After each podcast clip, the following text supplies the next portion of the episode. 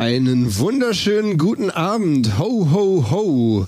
Äh, wir sind die Quadrataugen, powered by Unity Media. Und wir sind wieder da, heute mit äh, einer ganz besonderen Sendung zum Abschluss äh, des Jahres. Denn heute sprechen wir endlich über Star Wars Episode 9. Wir, das bin einmal ich, der Julius, ähm, mein ewiger Streitpartner. Äh, und mal gucken, wie es heute zwischen uns beiden ausgeht. Fabian. nein, nein. Marco äh, von Nerdkultur und natürlich äh, der Mann und Herr der Fakten, Fabian von äh, Quadratauge und unser besonderer Gast heute. Er ist der Regisseur des Fanfilms Darth Maul Apprentice. Ähm, und wir sind sehr gespannt, was du uns heute einmal über den Film, aber auch natürlich über Episode 9 sagen kannst. Sean Boo, herzlich willkommen ja. bei uns in der Sendung. Ähm, das wird eine ganz, ganz spannende Sendung ähm, und ich hoffe, dass wir uns alle sehr uneinig sind, denn dann wird es noch, so, noch umso spannender. Man muss vor allem dazu sagen, Sean hat nicht irgendeinen Fanfilm gemacht, er hat den Star Wars Fanfilm gemacht. Das ist der erfolgreichste, der je gemacht wurde. Ja. Und Sean, hä? Ist das so? Ist das so? Ja, es, gibt, es gab einen, als wir letztes Mal geguckt haben, der noch ein paar hunderttausend Views mehr hatte. Wo bist du bei 21 Millionen, 22, irgendwie sowas? Aber der ist fünf Jahre älter als deiner. Mhm. Deswegen hast du den eigentlich schon, wenn man, wenn man das auf Zeit rechnet. Das ist auch egal. Mhm. Was ich damit sagen will, ist, ich kenne niemanden, der sich mit Star Wars mehr auskennt als Sean. Der, der, der, der textet mich zu über die alten, verworfenen Drehbücher von Episode 6. Okay. Ich soll es mal lesen und er schickt es mir zu. Also das, das mache nicht ja. mal ich. Also ich, es gibt wirklich, ich habe es auf Social schon gesagt, aber ich meine das ernst, es gibt keinen Menschen auf der ganzen Welt, mit dem ich lieber über Star Wars rede als Sean. Es recht Hallo. nicht, wenn Julius der Danke. andere im Raum ist. Wow. Okay. Ähm, ja, ich muss auch sagen, ich kannte natürlich den Film schon lange im Voraus, bevor ich überhaupt wusste, von wem der ist, ob der aus Deutschland ist. Äh, deswegen krass, dass du hier sitzt und mhm. natürlich äh, krass, was du da mit dem Film natürlich geschafft hast in, in Sachen Reichweite und Verbreitung. Ähm, ja, finde ich, finde ich super spannend. Ähm, ja, wir begrüßen natürlich einerseits unser Publikum auf YouTube Quadratauge, auf Twitch Monsters and Explosions, aber auch unser Podcast-Publikum. Denn uns gibt es auch seit der letzten Folge als Podcast. Überall dort, wo es Podcasts Jetzt gibt. Auch überall. Da muss ich meine Nerdkulturstimme wechseln für die ASMR-Freunde unter dem Podcast. äh, hier nein. Ist, hier ist Marco von Nerdkultur. Heute mit Sean. Ja, ich, ich, ich finde es krass. Ähm, ja, ich würde auch sagen, lass uns doch direkt mal ähm, mit Sean ein bisschen quatschen, ähm, weil du hast, wie gesagt, du hast äh, Darth Maul Apprentice gemacht, du hast äh, den größten Fanfilm aller Zeiten gemacht. Jetzt hast du dann den Star Wars Reboot sozusagen miterlebt von, mhm. äh, von ähm, Ryan Johnson, von J.J. Äh, Abrams. Wie fühlt sich das für dich an? Also hast du darauf ge gehofft, dass es ein, ein, ein weiteres Star Wars Folgen gibt oder war das für dich ein abgeschlossenes Thema, als du auch dann geplant hast, den, den Fanfilm zu machen? Ja, also für mich war das eigentlich immer ein abgeschlossenes Thema. Okay. Die, die Geschichte ursprünglich ähm, von Lukas, die sechs Filme, die waren für mich hm. eigentlich so eine runde runde, durchdachte Geschichte. Mhm. Äh, und als ich die Idee ursprünglich hatte zu dem Star Wars Fanfilm, war auch mein Gedanke, dass. Wann hattest du denn die Idee? Wie weit im Voraus? Puh, das ist, das ist, äh, also sagen wir so, eine Idee, einen Fanfilm zu machen, das, die hatte ich schon immer und immer wieder über viele, viele Jahre hinweg. Ich habe auch mal mhm. ganz, ich habe auch schon früher in der Schulzeit einen, einen Star Wars Fanfilm gedreht, der mit noch ganz, ganz, ganz, ganz einfachen, billigen Mitteln gemacht wurde mhm. und ähm, wollte seitdem immer schon einen neuen machen und ich weiß noch, dass ich ähm, irgendwann sehr stark den Gedanken eben hatte, wir bekommen halt keine Filme mehr. Lukas ist fertig und er macht ja auch nichts mehr. Das heißt, die mhm. einzige Chance, gewisse Sachen vielleicht noch zu sehen in der Star Wars Welt ist, wenn man seinen eigenen Film macht. Ja. Und ähm, als es dann aber losging, war schon klar, dass da neue Filme kommen. Das hat mich erstmal total begeistert. Weil irgendwo war ich zwar so an dem Punkt, es ist abgeschlossen und Vader ist tot, der Imperator ist tot. Die Geschichte ging immer um diese beiden Figuren von 1 bis 6 und ja. ähm, alles, was man jetzt noch machen würde, wäre nur eine Fortsetzung. Ja. Und ähm, aber als es dann hieß, es geht doch weiter, es kommen neue Filme, um, ähm, dachte ich, ah, da habe ich mich schon echt gefreut, weil ich dachte, hey, es gibt doch noch viel Potenzial, Geschichten mhm. zu erzählen und gerade so als modernen Film, ah, ich habe ich hab viel Potenzial gesehen. Ich dachte auch, was ich mir halt so ein bisschen erhofft hatte damals, dass man die Stärken von beiden Trilogien irgendwie schafft zu vereinen mhm. und vielleicht auch mal zeigt, dass die Prequels nicht nur Schwächen hatten, sondern auch Stärken hatten, die man äh, ja den man, derer man sich bedienen kann. Mhm. Und ähm, also ich war erstmal ziemlich angefixt. Was ist denn dein Hintergrund? Also wie kamst du denn überhaupt dazu, so einen Film machen zu können? Weil das ist natürlich äh, ja mit viel Kosten verbunden und man braucht eine Crew. Ja. Ähm, also wie, wie kamst du dazu, dass du das alles hattest? Äh, also ich habe studiert Kommunikationsdesign Mhm. äh, an der FH Aachen ähm, und habe halt da ganz viel für Kurzfilme, Musikvideos etc. gemacht und Mhm. da hatten wir halt auch schon äh, ein paar coole Leute zusammen, mit denen wir, also gerade ähm, wie dann, mit dem habe ich sehr viel äh, im Studium an, an Filmen gearbeitet, wo wir beide mal versucht haben, möglichst äh, inspiriert von Hollywood, möglichst diesen, diesen Hollywood-Film, Kino-Look und, und, und Feeling und Storytelling irgendwie äh, zu erreichen mit den Mitteln, die wir hatten. Und wir haben eigentlich immer sehr stark versucht, ja, mit dem, was man hatte, mit dem wenigen, was man hatte, das Maximum rau- Maximum rauszuholen. Und für den Star Wars-Film war es im Endeffekt dann die äh, ursprünglich nicht als Abschlussarbeit gestartet, aber wurde im, Sch- äh, im Endeffekt mit einer Bachelor-Abschlussarbeit, Mm, okay. mein Abschlussfilm. Und Also dann, wirklich im, im Studium noch. Mm, genau. Okay, krass. Weil Und, ja. Marco und ich haben ja beide auch, ähm, sage ich mal, äh, etwas mit Film studiert und unsere Abschlussfilme. Die sind alle scheiße, Also meiner ehrlich. zum Beispiel, also ich kenne deinen gar nicht, aber meiner zumindest ist nicht annähernd vergleichbar mit dem, was du da gemacht hast. Äh, deswegen großen Respekt auf jeden Fall. Ähm, aber gut, bei dem Thema ist es natürlich auch, ähm, weiß man, ja, dass das Potenzial hat, auch vielen Leuten zu gefallen. Ähm, warum denn ausgerechnet Darth Maul?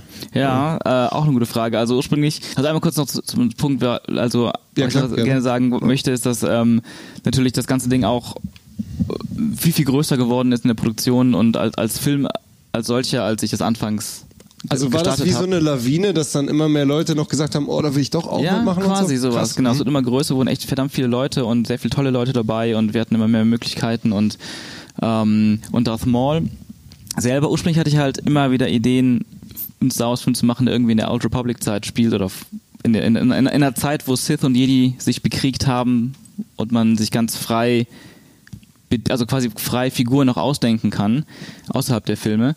Und ähm, Darth Maul wird gespielt von ähm, ähm, jetzt Ben Bergman, damals Ben Sharma, aka Maul Cosplay, ein Kumpel von, von mir und Vidan.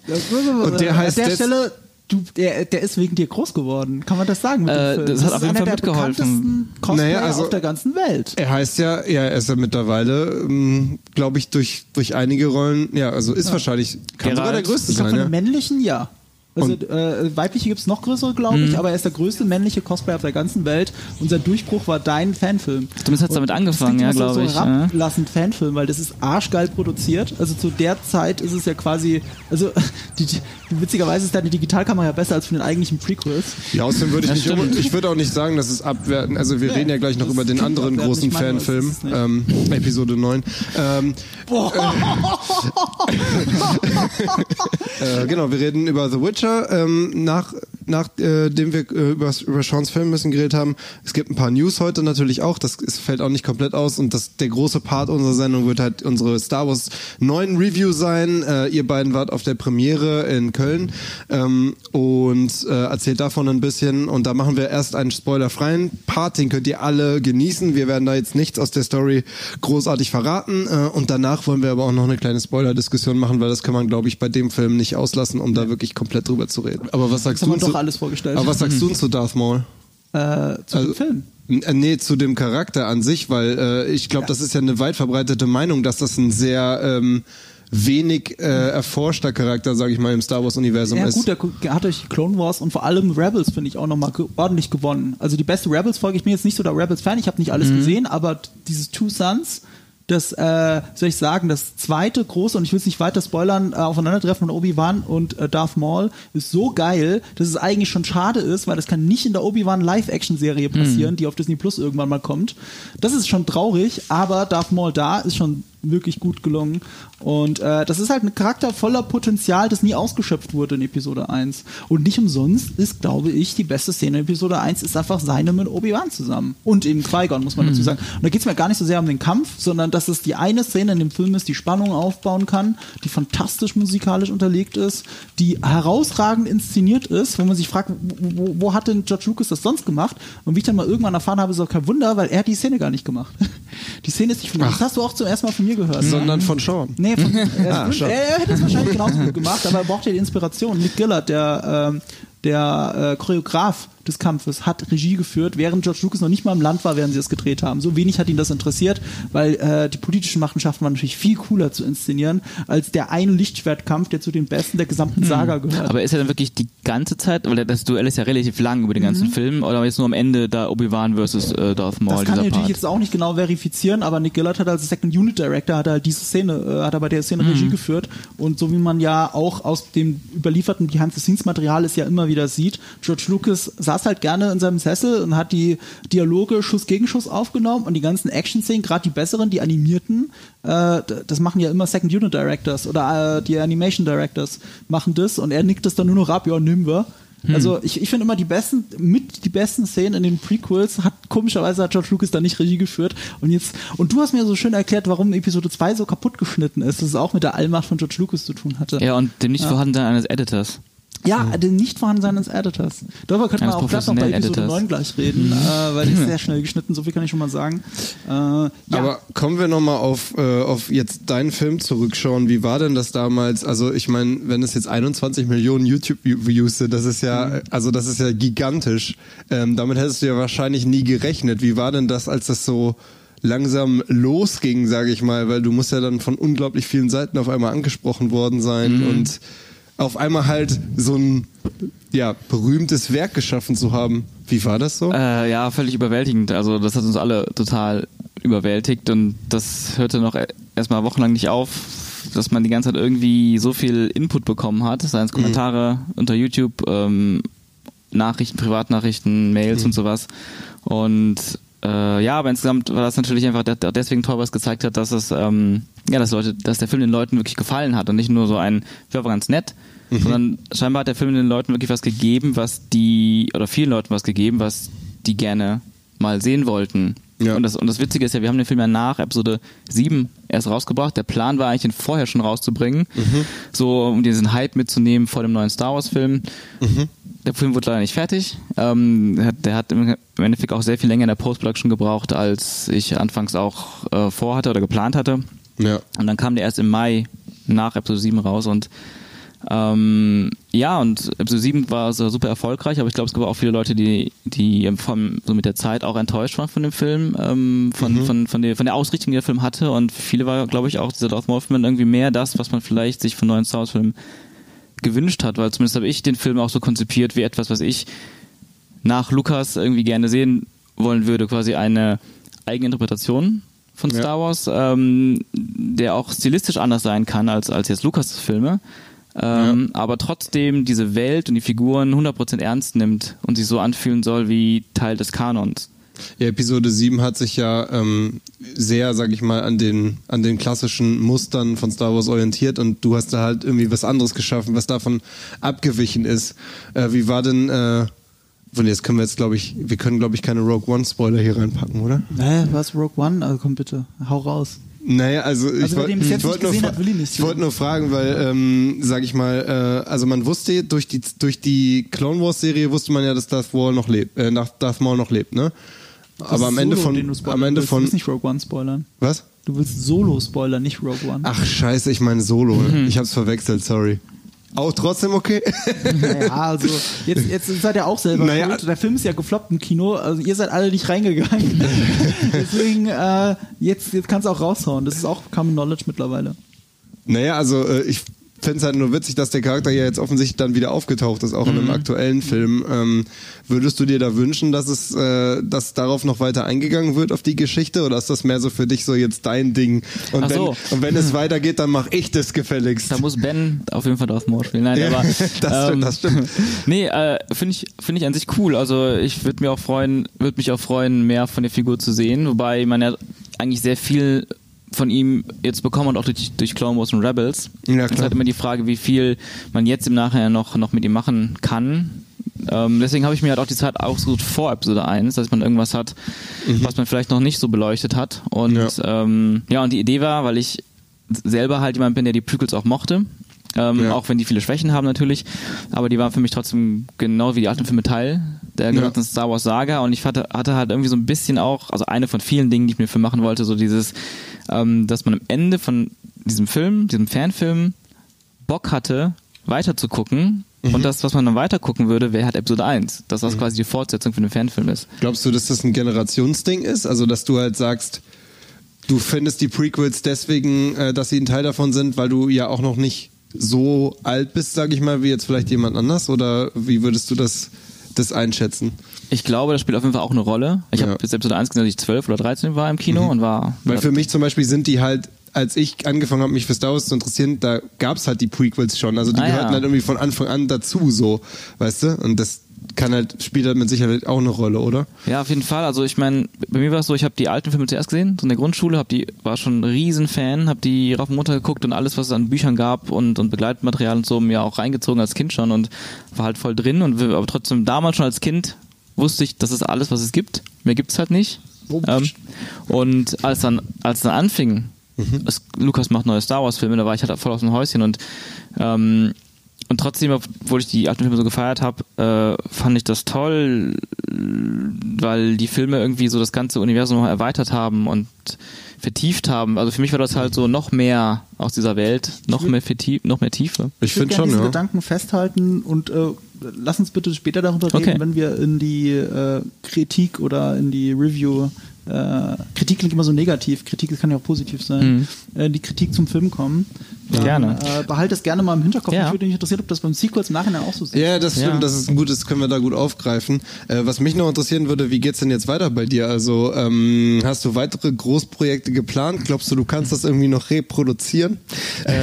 also wenn du mit- was du mit Darth Maul gemacht hast? Also ich glaube, das war schon so ein ähm, von, von der Reichweite und, ähm, und und wie es gemacht ist bis zu dem Punkt der Reichweite schon was Einzigartiges, auch gerade weil es eben Star Wars ist. Ja.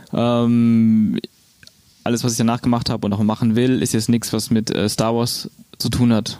Weil das war so ein, so ein war auch so ein kleiner Kindheitstraum, den ich einfach dann auch umsetzen wollte. Schon einen, einen großen, großen Teil, viele, viele Jahre meines Lebens. Also ganz eigene Sachen oder bezogen auf andere äh, Franchises? Ähm, nee, ganz eigene Sachen. Ganz Ganz, eigene, eigene, Sachen, okay. genau. Ähm, das ist das, worauf wir uns gerade konzentrieren. Also ich habe jetzt auch vor, mit meinem Bruder vor zweieinhalb Jahren eine Filmproduktion aufgemacht, eine Filmfirma aufgemacht und wir arbeiten ähm, da im Dein Team. Bruder ist Julian Bam übrigens, Genau. ne? Also äh, falls, falls man es nicht weiß, kann man es auch kurz erwähnen. Äh, auch ja durchaus bekannt.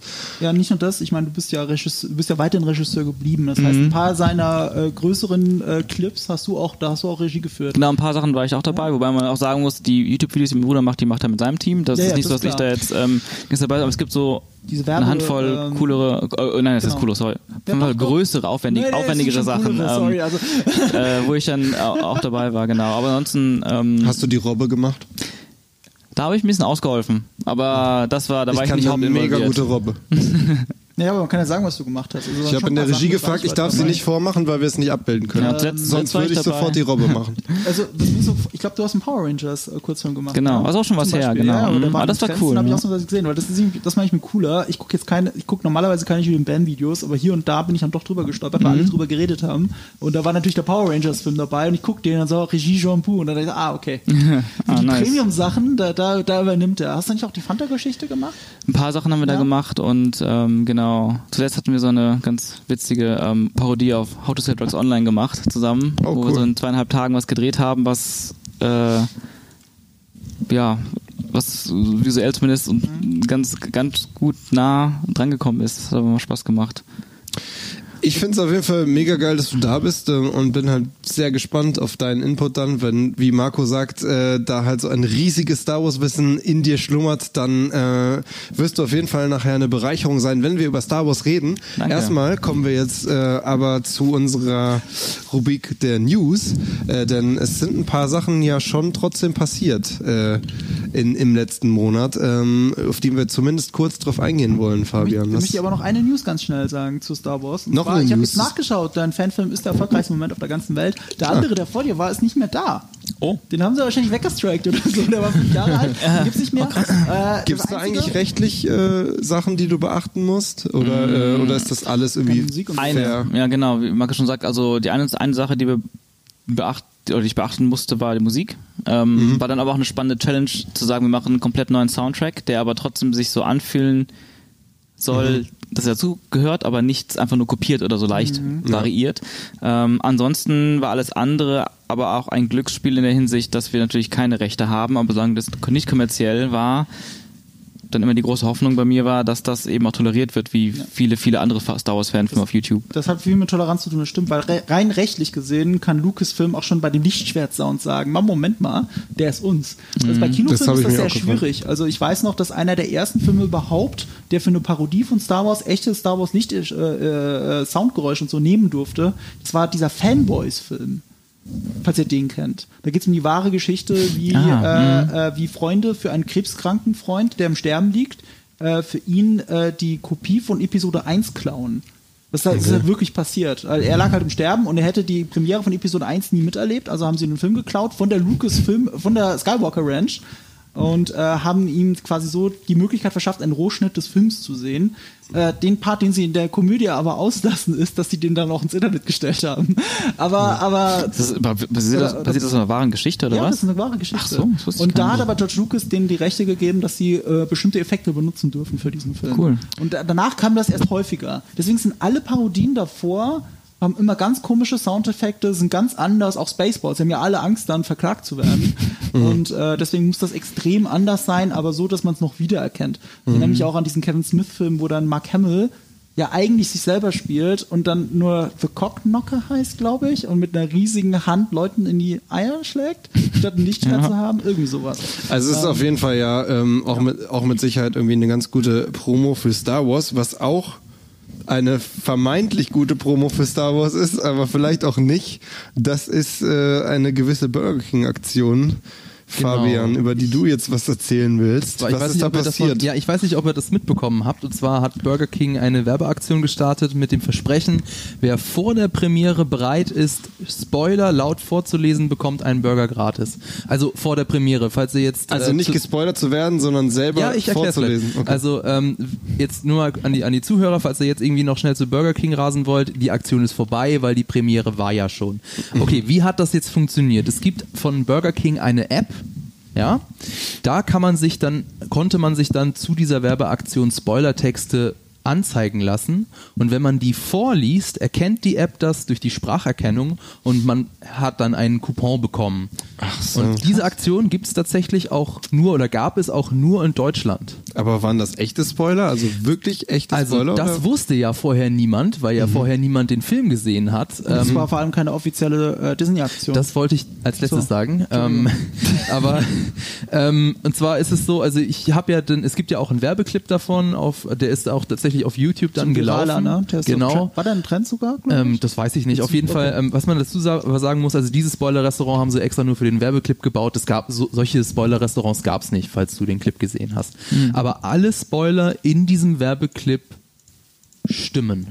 Okay. Jeder einzelne ist, ist genau so ist es im Film gewesen. Das waren echte Spoiler. Hast du, haben wir nicht im Vorfeld noch, hast du nicht noch gefragt, ob wir das sagen, dass sie gestimmt haben oder Ja, nicht? und ihr habt gesagt, ja. Jetzt, jetzt wisst ihr jetzt, was er den Clip kennt. Er hat dich gerade gespoilert. Ja, well. Äh, aber man kann ja, Okay, und, und ich habe mir, ja? also ich habe mir da von Anfang an, als ich das gelesen habe, ich gedacht, das kann doch nicht echt sein. Also ich, ich habe aber dann mal, also es gibt eine offizielle Pressemitteilung von Burger King, das ist eine echte Werbeaktion.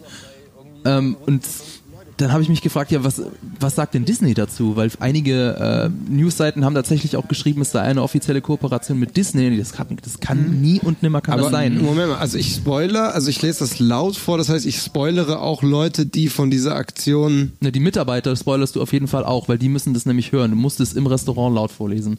Und je nachdem, wie laut deine Stimme ist, spoilerst du auch diejenigen, die hinter dir stehen. Aber ja, also du spoilerst auch alle um dich herum. Also ich spoiler alle.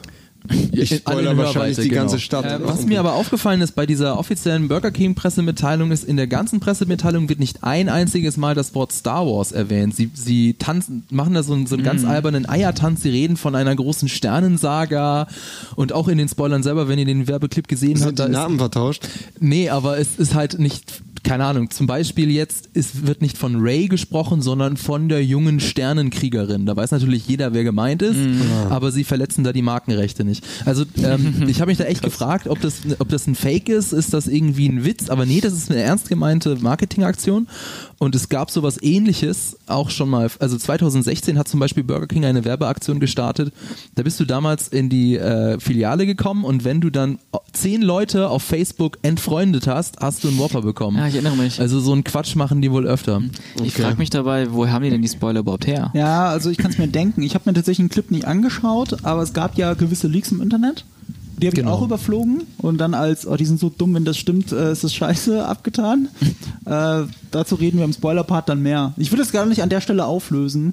Ähm, das machen wir bitte später. Aber ähm, du hattest Leute eine recht starke zusammen. Meinung zu dieser Marketingaktion. Ja, also, also erstens mal, äh, also ich finde natürlich, wenn man, wenn man will, dass es viral geht, ist natürlich eine super Aktion. Ich hatte äh, eine Idee, dass es alles fake ist, weil im Englischen Whopper ein, ein Synonym ist für eine große Lüge. Habe ich mal bei einem Michael Moore Buch dann gelernt, als er den Begriff Whopper erklärt. krass. Ähm, ähm, das, das war mir auch nicht klar. Wir denken alle an Burger, aber es ist auch ein Synonym für eine große Lüge. Deswegen Whopper. Und Okay. äh, deswegen hätte das auch vom Viralen her ja auch super gepasst, muss man dazu sagen. Äh, das andere ist natürlich, das, sowas sollte man eigentlich gar nicht machen. Und zwar nicht nur wegen den, äh, wegen den Kunden. Ich meine, die, die das ja zulassen, sind ja dann selber schuld und kriegen ja was dafür, die werden ja bezahlt dafür, dann ist es ja in Ordnung, sondern eher wegen, äh, wegen Disney selber. Also Burger King ist, ist da finde ich nicht so clever, weil die wollen ja doch bestimmt irgendwann Kooperation machen. Verletzen sie irgendwelche Rechte? Anscheinend nicht. Sie haben ja drauf aufgepasst, dass sie keine verletzen. Aber wird Disney mit denen nochmal eine Merchandising-Aktion machen? So Ich glaube nicht. Ich glaube auch nicht. Es kann natürlich auch sein, dass die einen 20-Jahres-Vertrag mit McDonalds abgeschlossen haben und Whopper sich dann denkt, äh, Burger King sich denkt, ja gut, bis dahin ist krass über die Sache gewachsen. Dann können wir auch so eine virale Aktion machen. Ich weiß halt nicht, wie erfolgreich sie wirklich war. Und nur weil etwas viral geht, ist es ja nicht immer gut. Ne? Also ein deutscher Bahntweet zu Greta Thunberg geht auch viral, aber ob das jetzt so gut für die war, ist was anderes. Deswegen, ich, ich finde es eine komische Aktion, aber kreativ, muss ich zugeben, muss ich einen Hut davor ziehen. Muss man erstmal draufkommen. Und ein bisschen mutig ist es auch. Ja, also mutig ist es sowieso. gibt viele Firmen, die würden sich sowas nicht trauen. Ja. Ob man es jetzt positiv findet oder negativ, egal, aber es ist auf jeden Fall schon ein bisschen mit Cojones. Vor allem, man muss sich auch den Clip nicht angucken, das ist das Witzige. Ich glaube, es gab einen spoilerfreien und einen spoilerigen Clip davon. Genau, ne? wir haben jetzt, ähm, es lief gerade im Ja. äh, Hintergrund für die Leute, die uns auf YouTube und auf Twitch zugucken. Das war der äh, spoilerfreie Spoiler-Clip. Es gibt, ja, es gibt mit, da wurde alles geblurrt. Es gibt aber auch tatsächlich einen Spoiler-Clip, da ist dann alles entblurrt, da kann man dann auch alles lesen. Und den habe ich nämlich geguckt und hab's mir, habe mich ziemlich geärgert, nachdem ich den Clip Ziemlich geärgert ist gut, du hast ein großes Büro um dich geschrien. so eine Scheiße! also, du warst schon relativ aufgebracht. Und, und das finde ich aber trotzdem witzig, weil da steht ja dran an dem Clip, da steht schon im Titel drin, so, wenn du den guckst, bist du halt gespoilert. Und, und, und anscheinend. Ja, aber Ja. du denkst halt, du denkst halt, na. Na, das, das trauen die sich niemals. Und auch die Kommentare überschlagen sich natürlich. Aber es ist ja da nicht so, als hätte Burger King nicht gesagt, so, wenn du das guckst, bist du selber schuld.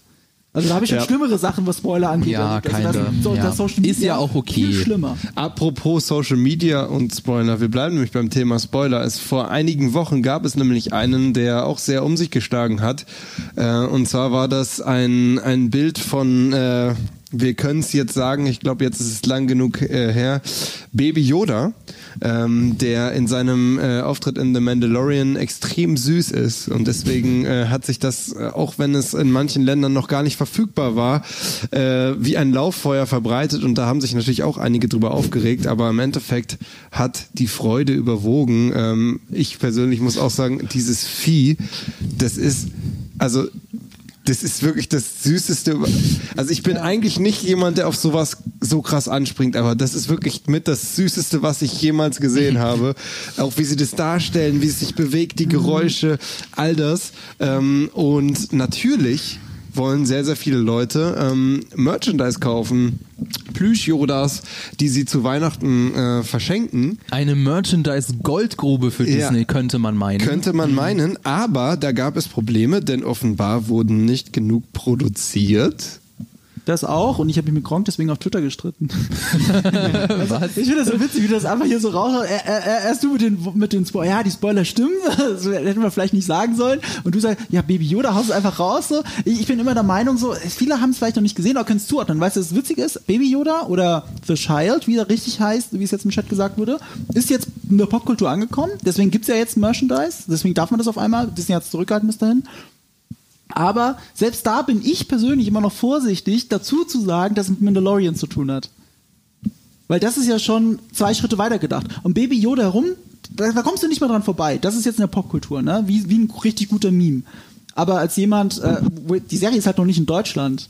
Also manche können es nicht zuordnen. Das war zum Beispiel die Argumentation von Kronk. Und das ist ein offizielles Promobild. Das habe ich drunter geschrieben, das ist kein offizielles Promobild.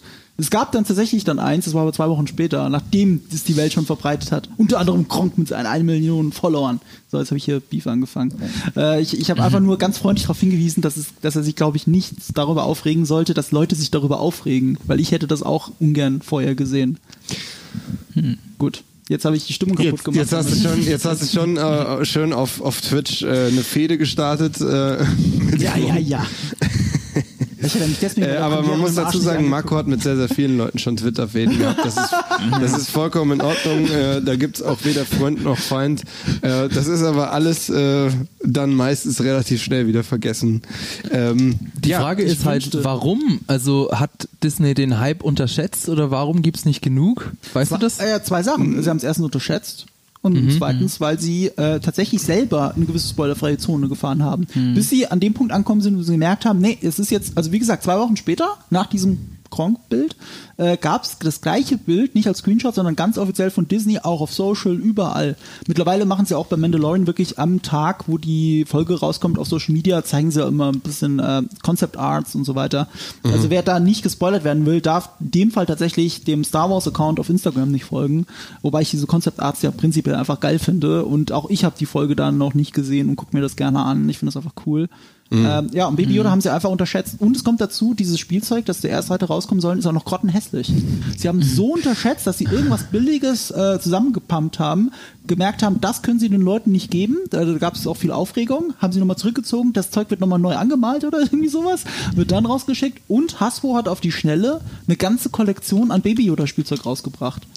Aber das dauert halt, bis Also, also das... auch, äh, vorgestellt schon. Genau. äh, es soll sogar einen Vorgestellt. äh, Baby-Yoda zum selber basteln geben. Ja, aber ich weiß immer noch nicht, was das bedeutet. Äh, hast du Das schon verstehe ich gesagt, wie lange es jetzt dauert, wenn man jetzt heute was, äh, wenn man jetzt in den offiziellen Shop geht und was äh, bestellt? Weißt, hast du schon Nee. gesagt? Also es dauert dauert das? bis äh, Februar. Du musst dich bis Oh. Februar gedulden und selbst das ist immer noch super schnell. Also hier hat, glaube ich, auch irgendjemand im, im Chat geschrieben, ja Disney, die sind halt Vollidioten. Nee, das ist richtig schwierig, das zu kalkulieren, wie viel man davor, dafür vorhalten muss. Also in der Spielzeugbranche ist das auch immer noch eine Wissenschaft für sich. Und ähm, jetzt mal, das dauert jetzt ungefähr zwei Monate, bis man, bis danach was nachproduziert wird. Und jetzt nur, nur mal zum Vergleich. Also BB-8, der wurde den Fans acht Monate vor seinem Kinodebüt in Episode 7 vorgestellt. Und das hat gerade so gereicht, dass sie zum Kinostart genug Merchandise bereitstellen konnten. Also acht Monate. Und jetzt sind es halt zwei. Das, also da haben sie wirklich Überstunden Ja geschafft. gut, aber sie müssten ja ihn nur, wenn sie ihn produzieren, ja auch nicht vorstellen. Also das ja, ist ja, das habe äh, ich keine Ahnung, aber ich glaube, ich vermute mal, ähm, das hat alles so eine krasse Vorlaufzeit. Ja. Das kannst du nicht geheim halten. ja, kann sein. Es gibt Übrigens, zwei Faktoren, ah, einen Faktor, den man nicht vergessen darf. Die haben am Set, haben sie ja einmal mit Puppe und einmal gedreht in, der, in dem Glauben, sie müssten es vielleicht per CGI machen. Also äh, es wurde jede Hm. Szene so, okay. wurde zuerst, ich weiß nicht, ob sie es bis zum Ende durchgezogen haben, weil Werner Herzog das nämlich in einem Interview erzählt hat und sich darüber aufgeregt hat. Also er, Werner Herzog, der ja mitspielt und einen äh, imperialen Offizier spielt, ähm, hat Szenen mit Baby Yoda, das kann man schon mal sagen, oder The Child, weil wir wissen nicht, ob es Yoda ist, das klingt einfach nur cool. Ähm, ich dachte, es kann gar nicht Yoda sein. das, ja, also Wie die Serie ist zeitlich okay, jetzt gehen wir zu sehr in die Tiefe, da reden wir nicht drüber. Baby Yoda ist Common Knowledge. So, ähm, er hat Szenen mit, dem, mit, dem, mit, der Animatro mit der animatronischen Puppe gedreht, die von zwei Leuten bedient wird. Und dann haben sie ihm gesagt, ja, wir drehen die Szene jetzt nochmal in der gleichen Einstellung, nur ohne die Puppe, damit wir später CGI reinmachen können. Und dann hat er sich aufgeregt. You cowards! It's perfect! Das ist so, irgendwie sowas. Und ich weiß nicht, ob sie danach, also auf sein Geschrei gehört haben oder ob sie da trotzdem zweimal immer gedreht haben. Wenn das nämlich später dann noch per CGI hätte reinkommen können, dann weiß man ja gar nicht, also zu dem Zeitpunkt, wo sie es gedreht haben, wie Baby Yoda später aussieht. Also man kann noch kein, äh, äh, kein äh, Spielzeug produzieren. Ich erinnere mich an eine Woodbox, und so viel kann ich schon sagen, ich gebe später eine Woodbox zu gewinnen. Da war, äh, da, da war ein Star Wars Funko Pop drin von äh, Forrest Whitaker aus Rogue One. Das war die Star Wars Woodbox von vor, äh, wie hieß es, drei Jahren. Ne? Und da war er noch drin, wie in den ersten Trailern zu sehen, bevor sie Reshoots gemacht haben. Also wirklich, äh, er hat einen ganz anderen Look, ohne Haare und so weiter. Das war diese, Fun die haben diesen Funko Pop halt hergestellt, als er so aussah, wie er aussah. Keiner wusste, dass da jetzt monatelang Nachdrehs kommen und auf einmal eine Perücke auf dem Kopf hat.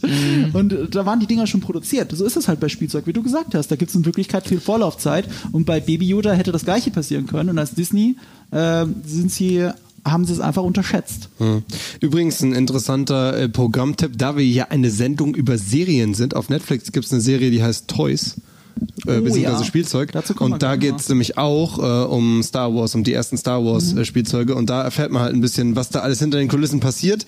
Ähm, das Und darauf wolltest du ja wahrscheinlich hinaus, sie haben es auch beim allerersten Krieg der Sterne vollkommen unterschätzt, Ja. was für ein Merchandise-Erfolg ja das gut, wird. aber da war es ja auch verständlich, weil da haben ja auch jeder den Film unterschätzt. So, Ja. aber, nee, nee, nee, ähm, nee, da hat jeder, da gab es kein Merchandise.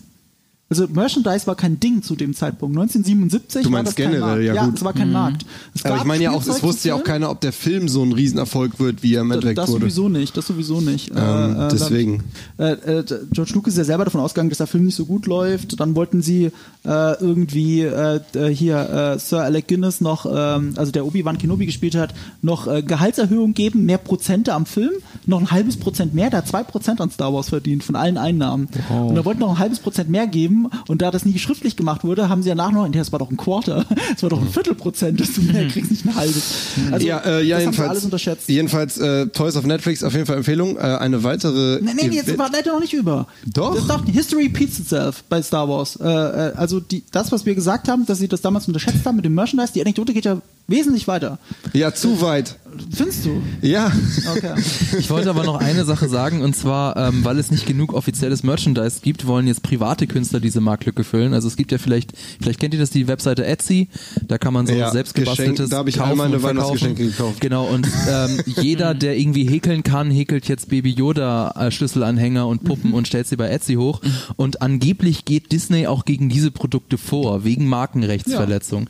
das ist aber ein Kampf gegen Windmühlen. Ich habe vorhin nochmal nachgeguckt. Also es gibt immer noch aber hunderte und hunderte von Verkäufern, die alles Mögliche mit Baby Yoda reinstellen. Wer da jetzt irgendwie meint, er müsste noch was äh, schnell ein Weihnachtsgeschenk äh, kaufen, vergesst es. Also wegen der Nachfrage, die haben zum Teil Lieferzeiten von zwei Wochen jetzt auch, weil die das alle nicht mehr selber basteln können. Merchandise, da liegt einfach das Geld. Um äh, nochmal auf 1977 zurückzukommen. Berühmterweise hat der George Lucas die Merchandise-Rechte bekommen, weil das Filmstudio sich noch ins Fäustchen gelacht hat. Ja, dann er verzichtet auf Gehalt und kriegt dafür die Merchandise-Rechte von Star Wars. Haha, dieser Idiot.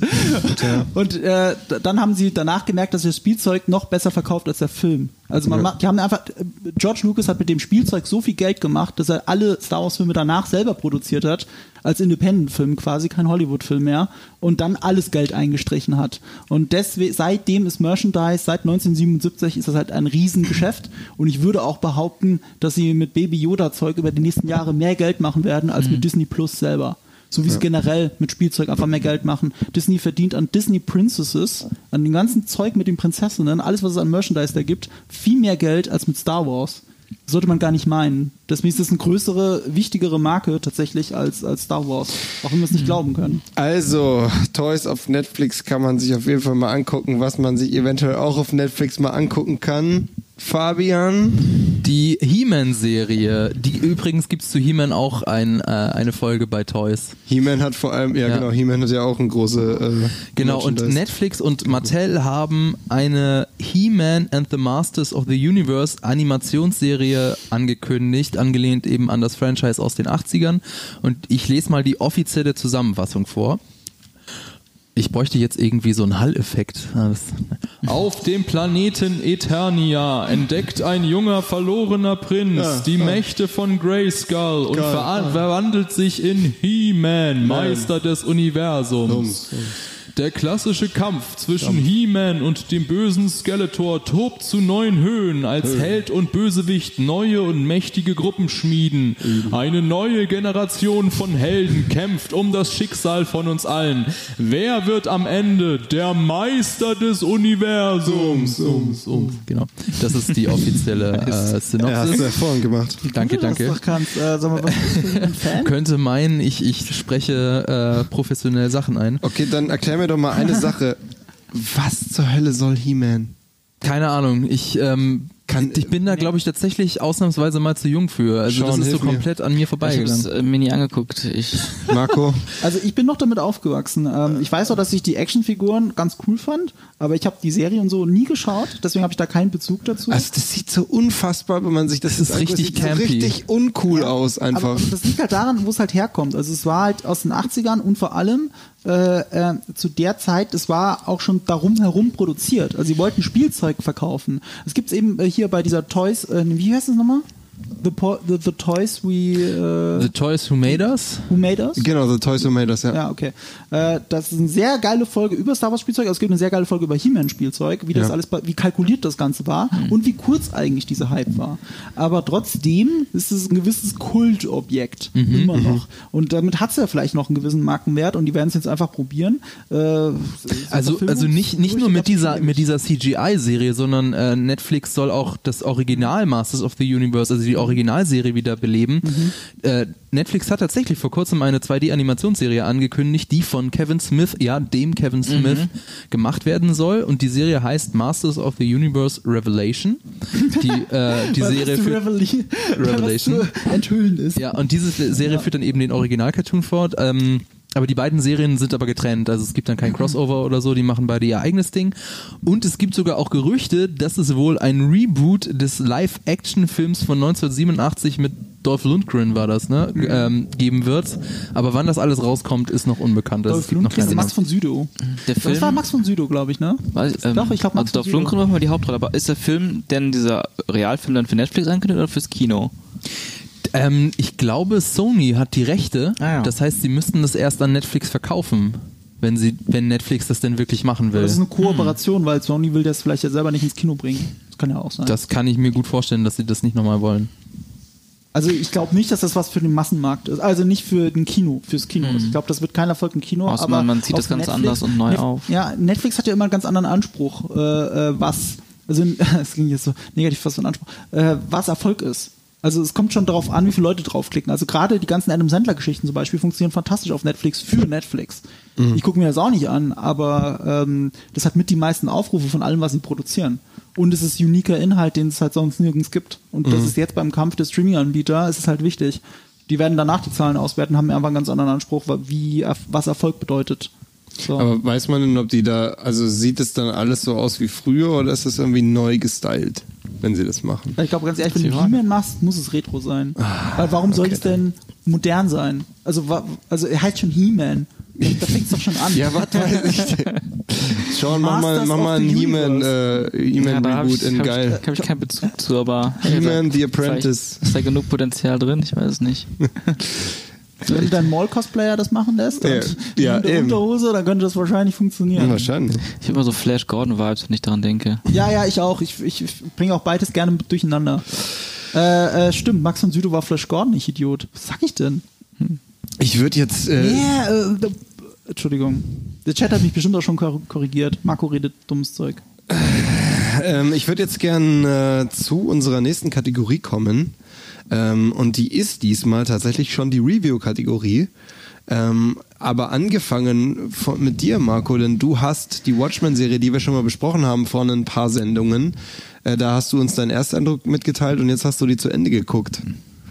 Äh, ja, ja, ich habe es jetzt zu Ende geschaut und ganz ehrlich, äh, also das hat mich zusammen mit Star Wars bisher dieses äh, in den letzten Wochen am meisten beschäftigt. Ich hätte gesagt dieses Jahr, aber da gab es ja noch Game of Thrones. Ähm, aber das hat mich sehr, sehr, sehr beschäftigt und ich denke viel drüber nach und höre gerade sehr viel wieder den Soundtrack. Was genau hat dich beschäftigt? Die. Geschichte an sich? Die Geschichte an sich, ich denke viel drüber nach. Ähm, ähm, das ist ähnlich wie beim Comic Watchmen, weil es auch äh, äh, von der Struktur her ähnlich angelegt ist. Keine Sorge, ich werde euch nicht spoilern, weil das ist eine Mystery-Serie. Das ist schon mal die erste coole Erkenntnis. Äh, wer Lost mag und so weiter, sollte sich das anschauen, zumal es eine Mystery-Serie ist, die die Mysterien tatsächlich mal auflöst. Damon Lindelof, der früher auch Lost gemacht hat, hat aus seinen Fehlern gelernt. Und äh, das ist eine Serie, die von Anfang an durchkonzipiert war. Deswegen hat er noch sich geweigert, bis jetzt eine zweite Staffel zu produzieren. Also ich glaube, HBO würde gerne eine kaufen, sofort. Die haben wohl auch äh, angeblich, das weiß Damon Lindelof selber aber nicht, den, den, den äh, Verträge mit den Schauspielern, dass sie zurückkehren müssen, wenn es eine nächste Staffel gibt. Die Serie ist äh, nach Westworld der erfolgreichste Serienstart äh, jemals bei HBO gewesen. Ist ja auch im Prinzip eine Mystery-Serie ist. Äh, ich weiß nicht, wie jetzt die Zahlen am Ende waren, aber die Serie selber hat auch auf IMDb mit jeder Folge noch mehr angezogen. Also ich glaube, die bestbewertete Folge ist da mit 9,6, während die Serie selber bei 7,8 ist. Das ist auch so eine Diskrepanz. Das liegt wohl daran, weil das Hauptthema der Serie tatsächlich Rassismus ist. Also die haben sich da den Fokus gesucht, haben das mit der Watchmen-Geschichte zusammengebracht. Äh, dem, der Serie könnte man auch eine politische Agenda unterstellen, wenn man will. Ähm, und ich glaube, das macht es natürlich schwierig und zieht dann die ganzen Trolle an. Ähm, und dann ist die Serie auf einmal bei 7,8 und total abgewertet. Und äh, es gibt umgekehrt aber auch die Hardcore-Comic-Fans, zu denen ich mich aber auch zähle, äh, die, den, die die Serie verteufeln, weil sie halt mit äh, halt Sachen aus dem Comic weitererzählt. Ganz mutig. Da, da habe ich jetzt direkt was Ja. fragen, weil es würde mich interessieren. Ich habe die Serie noch nicht gesehen, aber ich- den Graphic Novel gelesen und den alten, die alte Verfilmung auch öfter gesehen. Ist das, gibt es da einen Bezug? Ist das ein Remake? Ist das eine Das Fortsetzung? ist eine Fortsetzung. Das ist wirklich eine Fortsetzung also, der Geschichte. Also der, Cool. die, die, die Basis dieser Serie ist 1985 ist alles passiert, was im Comic Mhm. zu sehen ist. Überhaupt ist alles passiert, wie es im Comic zu sehen ist, auch mit Minuteman und so. Mhm. Und der einzige Unterschied zum Film ist damit auch, mit, damit auch nur das Ende. Also der Film ist ja sehr akkurat, was den Comic angeht, bis auf den letzten Akt. Mhm. Ja. Äh, wobei nicht mal der letzte Akt, sondern eigentlich nur, was Ozymandias Finale. Mhm. tut. Ja, also, wobei ich immer fand, dass der Film es besser macht. Ich fand es im Comic auch schon gruselig und irgendwie cool, das eigentliche Ende, aber ich dachte immer so, äh, Zack Snyder und äh, David Hayter haben da extrem geiles Skript oder auch um- wie sie einen Film rübergebracht haben, das, das ist näher an der Geschichte dran, so wie sie es aufgelöst haben, was Ozymandias tut, um der Welt glauben zu machen, dass es keinen Krieg geben sollte. So, äh, ich will nicht zu sehr ins Detail gehen, um weder die einen noch die anderen zu spoilern. Ähm, Im Comic ist das ein bisschen abstruser, und jetzt hat das, die Serie aber den, das Comic-Ende aufgegriffen. Ihr könnt das Ah, gut gucken, okay. auch wenn ihr nur den Film gesehen habt. Das finde ich spannend. Wenn ihr nichts von beiden gesehen habt, geht theoretisch auch. Weil du erfährst nach und nach mit jeder weiteren Folge, was, wie diese Welt entstanden ist. Mhm. Das funktioniert. Aber ich glaube, es ist cooler, wenn du den Film gesehen hast. Der war ja an den Kinokassen leider damals ein Flop äh, und hat damit die R-Rated-Comic-Filme lange Zeit runtergezogen, bis Deadpool dann gekommen ist. Mhm. Aber ähm, er ist im Nachhinein ein Kultfilm geworden. Kann man schon sagen. Ist ja auch nah am Comic dran. Und ich finde, Comic ist bis heute eines der besten Dinge, die ich jemals gelesen habe. Der Comic ist Hammer. Ja, der ist ein absoluter Hammer. Sieht Wisst ihr übrigens, Grütze was eines der besten aber Dinge ist gut. die ich je gelesen habe, dass Parasot äh, heute gerade wieder 10 Abos auf Max verschenkt hat. Das ist eines Ich der besten. Passwort, soll das heißen. Ich, der heißt. Parasot. ja, ja. ja, ja, ja. Also danke dir noch, danke dir mal lieber, vielen lieben Danke. Dank. Ich Äh, sorry, ich wollte dich nicht unterbrechen. Nee, nee, aber hasse. So, jetzt bin ich raus. Nee, ähm, Du äh, bist der nie Comic raus, ist genial. Marco. Der Comic ist genial. Und es war ja auch ein großes Fuck you von Alan Moore, äh, von dem Autor, an die ganze Comicwelt, weil es war eine Dekonstruktion des, der, des Comics, des äh, äh, Superheldentums eigentlich. Und die Idee, was wäre, wenn es Superhelden wirklich gäbe? Und das sind aber alles normale Menschen, nur einer ist wirklich, wirklich ein Superheld. Und das ist Superman in hoch 2, also ein Gott, ein wandelnder Gott. Äh, Das war alles super interessant und es ist bis heute und jedes Mal, wenn ich einen Comic lese, sehe ich auch neue Sachen darin. Deswegen ist er so geil, weil er mich so sehr beschäftigen kann. Und jetzt ist Alan Moore, äh, Damon Lindelof hingegangen und hat diese Geschichte neu, äh, also er hat sie weitergesponnen, orientiert sich aber sehr nah dran. Also die Struktur ist ähnlich, es ist wie gesagt Mystery, es gibt Eckpunkte. Also du sagst, okay, das war der Comedian im Film oder im Buch, im Comicbuch und das ist der Comedian in dieser in dieser Serie. Und äh, was ist eigentlich mit Dr. Manhattan und äh, Ozymandias ist ja auch noch im Hintergrund und da gibt es das große Mysterium und so weiter. Es ist im, Grund, im Prinzip schon eine Nacherzählung, bloß halt trotzdem ein Sequel. Okay. Und jetzt ist es auch deswegen cool, ähm, weil es sich dann nicht einfach nur Superheldentum als Hauptthema sucht, sondern eben Rassismus. Also ein ganz anderes Thema. Und das da auch nochmal mit zusammenbringt. Das Einzige, was mir an der Serie wirklich stört, ist, äh, ich verstehe schon, warum das auch politisch so schwierige Serie geworden ist, weil sie ist sehr platt, was das angeht. Sie ist so intelligent und so vielschichtig, aber in der Darstellung von Rassisten doch sehr eindimensional. Also, ich, äh, also äh, die Serie sagt halt dir permanent quasi, Rassisten sind böse. So, und dann denkst du, ja, I know. Oder andererseits, wo sind die Grautöne? Es gibt ab und zu, es gibt, es gibt halt, wa- was ist, wenn, wenn, wenn, wenn jemand in Wirklichkeit ein Rassist ist, du weißt es aber nicht und findest ihn doch die ganze Zeit sympathisch. So, also wa- was, was macht das dann mit dir und wie gehst du damit um? Wie gehen die Figuren damit um? Und diese Grautöne hat immer mal wieder die Serie und dann geht sie aber doch ganz stark wieder in dieses Schwarz-Weiß-Denken und zwar wortwörtlich ins Schwarz-Weiß-Denken. Und das finde ich ein bisschen schade. Äh, ansonsten ist es genial mit das Beste, was ich in den letzten Jahren gesehen habe. Ich würde, ich, also meine persönliche Serie des Jahres, deswegen uneingeschränkte Empfehlung dafür, wer Mystery mag und Watchmen weitersehen will. Äh, bisschen problematisch ist aber an dieser Aussage, ich habe immer noch nicht Chernobyl gesehen und immer noch nicht The Boys gesehen. Hm. Muss ich mir an der Stelle outen. Das wird in den Weihnachtsfeiertagen hoffentlich mal wieder passieren. und ähm, dann kann ich das mit Gewissheit sagen. Aber es ist definitiv eine der besten Serien der letzten Jahre, finde ich. Cool. Ganz weit oben. Krass. Richtig gut. Ja. Von uns hat sie keiner gesehen, aber vielleicht schauen wir uns sie uns ja jetzt mal an. Oh also, ja. weil du warst bei deinem ersten Ersteindruck ja noch nicht zu hundertprozentig überzeugt, aber wenn du selber sagst, die Folgen steigen so krass an von Ja. der Bewertung her, ist ja eigentlich immer ein gutes Zeichen. Am Anfang bin ja. ich neugierig, danach liebst du die Charaktere und äh, es hat eine starke, also, also äh, wenn es in Richtung Twist geht, ist es super stark. Und da ist auch die Musik nicht nur schön, sondern auch äh, ähm, kommenti noch kommentierender, was den Inhalt angeht. Deswegen kann ich das auch nicht spoilern. Also äh, Trent Reznor hat die Musik gemacht, also von Nine Inch Nails, der auch einen Oscar Ja. bekommen hat für Social, äh, Social Network. Network. Und äh, mit dem gleichen Komponisten hat er wieder zusammengearbeitet. Äh, Atticus Ross heißt er, glaube ich. Die beiden haben zusammen Social Network gemacht, die beiden haben zusammen die Serie gemacht. Auch von sich aus. Sind von sich aus, sie haben gehört, oh, HBO macht Watchmen als Serie. Wir bieten uns an, weil wir das wollen wir unbedingt machen. Wir lieben Watchmen. Und das merkst du dem Soundtrack an. Die lieben das, was sie da tun. Äh, die Serie ist voller Liebe, voller geiler Schauspieler. Kann ich gar nicht anders sagen. Super. Ja. Das Vor ist allem, schön. wo du gesagt hast, ähm, vielleicht gucke ich die Serie nochmal an oder nee, du hast es gesagt, vielleicht gucke ich die Ich Serie. habe das eben gesagt, ja, weil ich tatsächlich überlegt hatte. Das Ding ich, ist, also ich habe es auch überlegt, aber ähm, ich werde es definitiv nicht die Zeit dazu finden, denn es steht ja schon die nächste große Serie vor der Tür, nämlich The Witcher. wolltest du jetzt, wolltest du jetzt mal den, Über, den Übergang Sorry, das ist mir gerade aufgefallen. Das könnte man genauso gut sagen und dann wären wir genau beim nächsten Thema, nämlich The Witcher. Ja, also man muss jetzt zu The Witcher erstmal dazu sagen, äh, das wird jetzt nur ein Ersteindruck von unserer Seite, weil wir haben, glaube ich, alle eine, du hast drei Folgen gesehen, Marco. Wir haben, glaube ich, alle die erste Folge uns angeschaut. Was aber auch ganz cool ist, weil ihr kommt ja vielleicht auch gerade nach Hause und ihr äh, habt vielleicht vor, die Serie eh noch jetzt selber zu gucken. Ähm, deswegen wird es jetzt da kein ultra ausführliches Review von unserer Seite geben, nur ein Ersteindruck. Ähm, und da muss ich wirklich sagen, ich war nachdem ich skeptisch war, von, weil ich fand, bei den Trailern sah es teilweise echt nicht so gut aus. Und ich muss sagen, die erste Folge jetzt hat mir wirklich gut gefallen. Also vom Look, ähm, vom Gefühl her. Ich habe mich da echt, ich habe mich da auch nicht rausgeworfen gefühlt als Fan der Spiele, sondern schon abgeholt. Und ich, ich freue mich mega drauf, das nachher weiterzugucken. Wie ist es denn mit euch? Ähm, ich kann dem eigentlich nur zustimmen. Also ich habe die Spiele zum Beispiel nicht gespielt oder die Bücher auch nicht gelesen. Für mich war das was, was Ach, ganz du warst Neues. komplett neu, krass. Komplett neu Mhm. und das hat richtig Spaß gemacht. Das war eine sehr spannend aufgebaute Fan- Fantasy-Geschichte bis Mhm. jetzt. Äh, eine coole Welt und ähm, die Figuren haben mir auch echt gut gefallen. So die allererste Szene, die, nee, die erste, die erste Szene nach dem Intro, die fand ich so ein bisschen Klischee. Ähm, da habe ich mich so ein bisschen schwer mit getan, aber ich bin dann doch sehr schnell reingekommen. Ich würde ich würd trotzdem sagen, dass so ein bisschen die Kritik, die ich bei den Trailern hatte, dass das noch ein bisschen billig aussieht. Vor allem an, im Vergleich zu dem, was man gewohnt ist, von den späteren Game of Thrones Folgen oder vom Kino einfach. Findest du immer noch, dass es billig aussieht? Weil das war das, was ich Teilweise. beim Trailer dachte und jetzt bei der Serie eigentlich fand, oh, das sieht eigentlich alles recht cool Ich aus, finde, es aber sieht besser aus als in den Trailern, Ja. aber ich, es ist definitiv billig tatsächlich. Also Ja. weil, ich habe darauf geachtet, in der ersten Folge ist es schlimmer als in den anderen, muss man aber dazu sagen. Die Mhm. haben einen künstlichen Bokeh-Effekt draufgesetzt.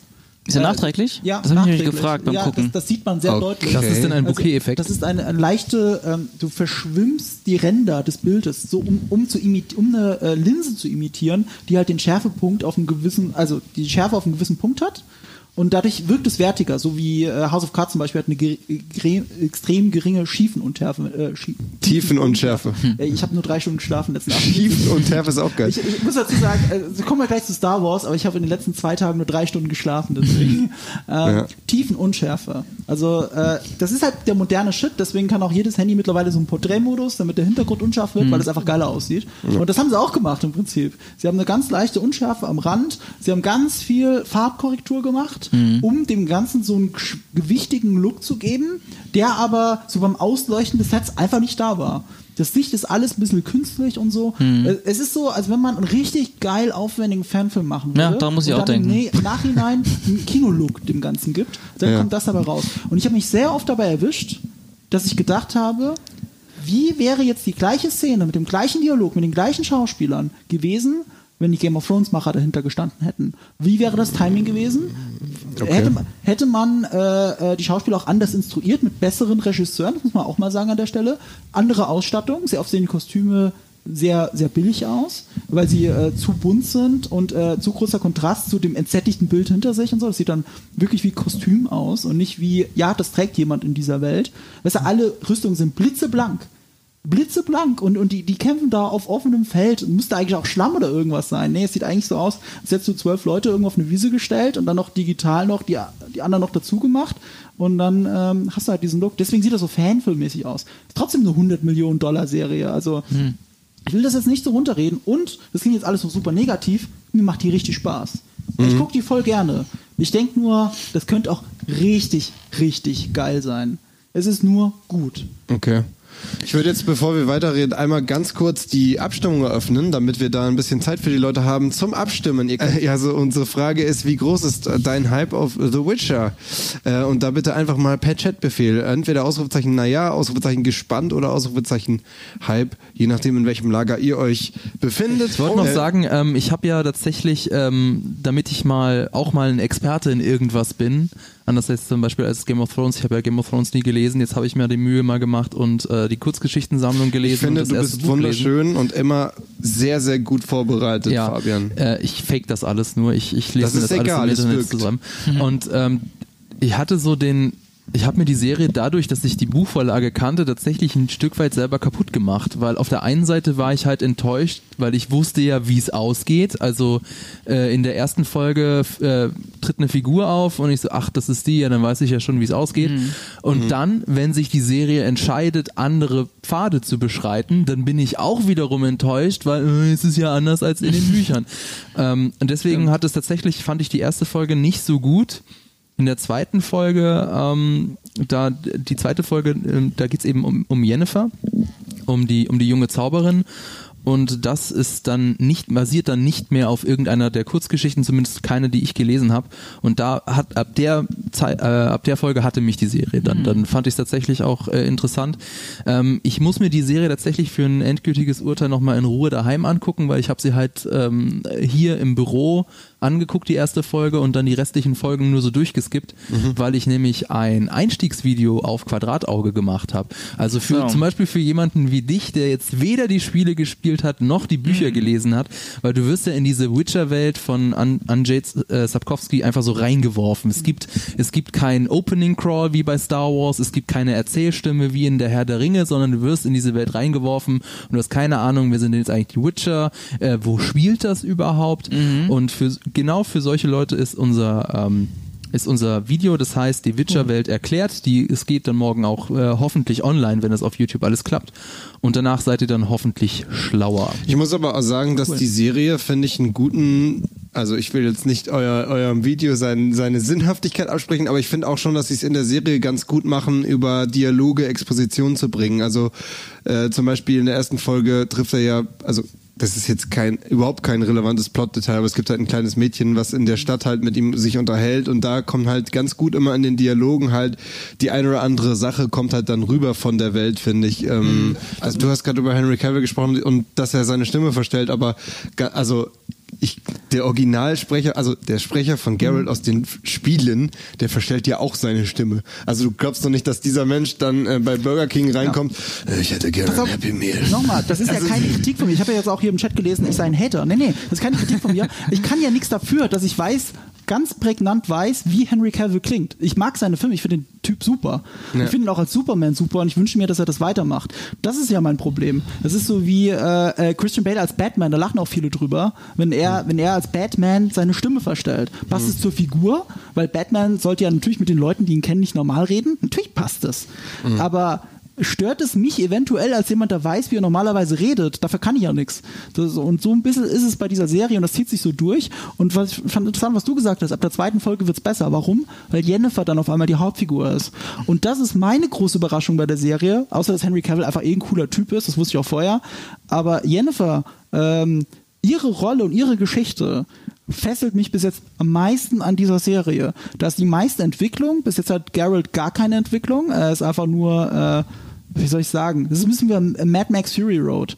M- Mad Max ist eigentlich eine Nebenfigur. In Wirklichkeit ist Furiosa die Hauptfigur. Oder könnte man auch drüber diskutieren. Aber sie ist die mit der, Charakterentwick mit, mit der Charakterentwicklung und er ist eher diese Jesus-Figur, wie, wie es George Miller selber gesagt hat.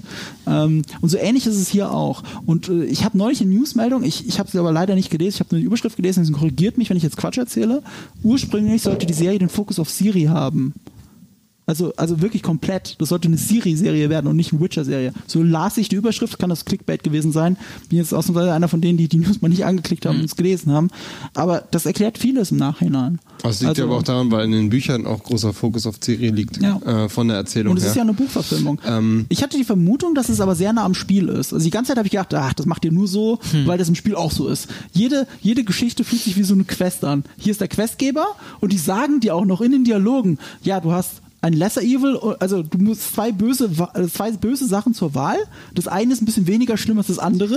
Und das musst du jetzt selber wissen, was Ja, es ist. okay, aber das das die ganze Zeit an wie in einem Spiel. Aber ja, aber das sind halt einfach die Grundpfeiler von der Witcher-Lore. Einfach diese Neutralität, dass er halt Mhm. nicht in politischen Konflikten sich involvieren kann. Also das ist ja nicht erst seit dem Spielen so, sondern das ist halt schon immer so, dass genau das halt auch Geralds äh, Hauptkonflikt halt ist. Ja, aber genau wie in Ähm, den Spielen und- kommt er dann in den Raum rein, schnuppert ein bisschen. Ja, aber auch, aber auch deswegen natürlich, weil, weil Witcher halt Auftragskiller ähm, sind sozusagen äh, bei Monstern. Das heißt, du das Grundkonstrukt ist Mhm. ja einfach sehr spielähnlich. Er ist ja nun mal jemand, der halt sich einen Flyer holt. Oh, da Ja. muss ein Monster gekillt werden. Ich gehe hin und töte das Monster. Das ist halt zufälligerweise auch ein Hauptprinzip von fast jedem Spiel. äh, aber das ist halt in der Welt halt auch einfach aber so. wie die Quests halt aufgebaut sind. Ich sag schon Quests, ich sag schon Quests, wie diese Aufträge schon aufgebaut sind. Wirklich mit bisschen Detektivarbeit, dann äh, äh, Sachen entlarven aus der Vergangenheit der Leute, die zu einem Fluch geführt haben und so weiter. Also genau wie in den Spielen. Jetzt habe ich aber gedacht, okay, haha, ich habe es enttarnt, das ist ja wie in den Spielen. Und red mal mit Maurice, ob das stimmt, weil Maurice ja der Buchfreak ist, was den Witcher angeht. Ich habe jetzt gar nicht dich gefragt, weil ich vergessen hatte, dass du die Bücher gelesen hast. Aber Maurice hat mir bestätigt, und du wirst es vielleicht auch bestätigen, dass er in den Büchern genauso ist. Also wirklich ganz genau so. Und also, ah, okay, wenn das so ist, dann ist es ja wirklich, äh, bin ich einfach nur vorbelastet, weil ich die Spiele kenne. Ist es so? Ist es auch so? Sorry, ich habe gerade auf den Chat geachtet, weil mir immer vorgeworfen wird, dass ich nicht auf den Chat achte. Du meinst, dass, es, dass sich die, die Geschichte eher wie eine Questreihe anfühlt? Ja. Das ist tatsächlich auch in den Büchern so. Ja. Also deswegen, äh, es wird ja auch ganz oft äh, eben The Witcher mit Game of Thrones verglichen. Mhm. Also ist das jetzt das neue Game of Thrones? Ist das das neue Game of Thrones? Bla bla bla. Ähm, jein, also vom, vom, vom, vom Gefühl her habe ich schon das Gefühl, dass das äh, eher in die Game of Thrones Ecke geht. Also das ist dreckig, es ist brutal, Sex, äh, bla bla bla. Aber von der Erzählstruktur ist es komplett anders. Also du hast eben in Game of Thrones also eher eine stringentere Erzählung. Du weißt ganz genau, wo sind jetzt diese Leute, wo spielt was. Ähm, du begleitest Leute auf den Weg zu Orten hin, zum Beispiel jetzt äh, das auf der Kings Road. Und beim Witcher ist es eher episodisch. Das ist aber auch in den Büchern schon so. Also du hast ein Kapitel, da ist Geralt wer weiß wo. Ja. Und dann kommt eine kurze Episode von, von Siri und dann ist Geralt ganz woanders und du hast keine Ahnung, wie viel Zeit vergangen ist. Das ist schon in den Büchern so und genauso ist es in der Serie eben auch ähm, wenn man die Geschichte von Geralt betrachtet. Geralt sind scheinbar nicht miteinander zusammenhängende Episoden. Du hast aber eben dann die, die Geschichten von Ciri und von Yennefer, die mehr so traditionell erzählt sind, also linearer erzählt Ja, sind. ja, ja. Und ähm, deswegen, ähm, also ich würde schon sagen, es ist so, ein, so ein, naja, eine Ersatzdroge für, für Game of Thrones, da Game of Thrones jetzt vorbei ist. Aber es ist eben nicht das neue Game of Thrones im Sinne von, dass es ebenso erzählt ist mit ganz, ganz vielen Figuren. Hat ja nur drei im Prinzip, also drei Hauptfiguren. Also was ich cool fand am Anfang, äh, also in der ersten Folge jetzt ähm, als Spielefan, äh, die spielt an einem Ort, den man halt aus den Spielen kennt. Ähm, Geralt hat halt einen Spitznamen, den er auch im Spiel oft genannt wird, ähm, der halt mit diesem Ort zusammenhängt und die Folge erklärt halt, wie es dazu kam. Also das war für mich halt schon zum Beispiel sehr interessant. Und was ich super, super geil war, fand, ähm, ganz am Ende die oder am Ende der Folge kommt es halt zum ersten Mal dann, dass man wirklich so einen Schwertkampf sieht und der war so gut. Also der, war, der, der- war so gut choreografiert. Also der Schwertkampf, der zu diesem äh, ja, ja. Der war ich auch schon so, sagen, ja. der, der fühlte sich so kraftvoll an. Also jeder Schlag war so richtig mächtig und du dachtest einfach nur, Alter, dieser Typ ist so mächtig. Ich fand das Coole daran also war- wirklich, das war wirklich, Ja. das war für mich echt eine 10 von 10, aber dieser warum Kampf. war es so cool? Weil ich finde, Choreografie alleine kann es ja nicht gewesen sein. Das war etwas, was ich so noch nicht gesehen hatte. Und zwar war das ein One-Shot. Ich Ja, glaube, fast der komplette Kampf von One-Shot. Ja. Und es fühlte sich dann im Nachhinein so an, als wären das die Kombos aus dem Spiel. Ist euch jetzt mal aufgefallen? Mhm. Er macht ein Kombo nach dem anderen aus dem Spiel an einer Figur. Es ist so wie wenn man, also wenn man ein Videospiel spielt, du drückst halt irgendwelche Knöpfe, dann macht er den, den Schlag, klar. Aber es gibt immer diese Finishing Moves. Mhm. So, du kommst an dem Punkt an, wenn du dann das richtige Timing hast, dann macht er einen Finishing Move. Und genau das macht er die ganze Zeit. Ein Finishing Move, Finishing Move, Finishing Move. Und das dann auch alles in diesem One-Shot. Das fühlte sich so hart videospielmäßig in dem Moment an, war aber cool. Es war mal was anderes. Das war ein bisschen, das war der Moment in dieser Folge, wo ich dann gedacht habe, ah, okay, die Serie hat doch eine eigene Identität. Also die jetzt, klar, angelehnt an Spiele, kennt man aber nicht aus, aus, aus äh, Film oder Serie so. Hier, und äh, äh, insofern äh, hat es mich dann neugierig gemacht. Und wie gesagt, mit Jennifer als Hauptfigur wird es noch interessanter. Okay.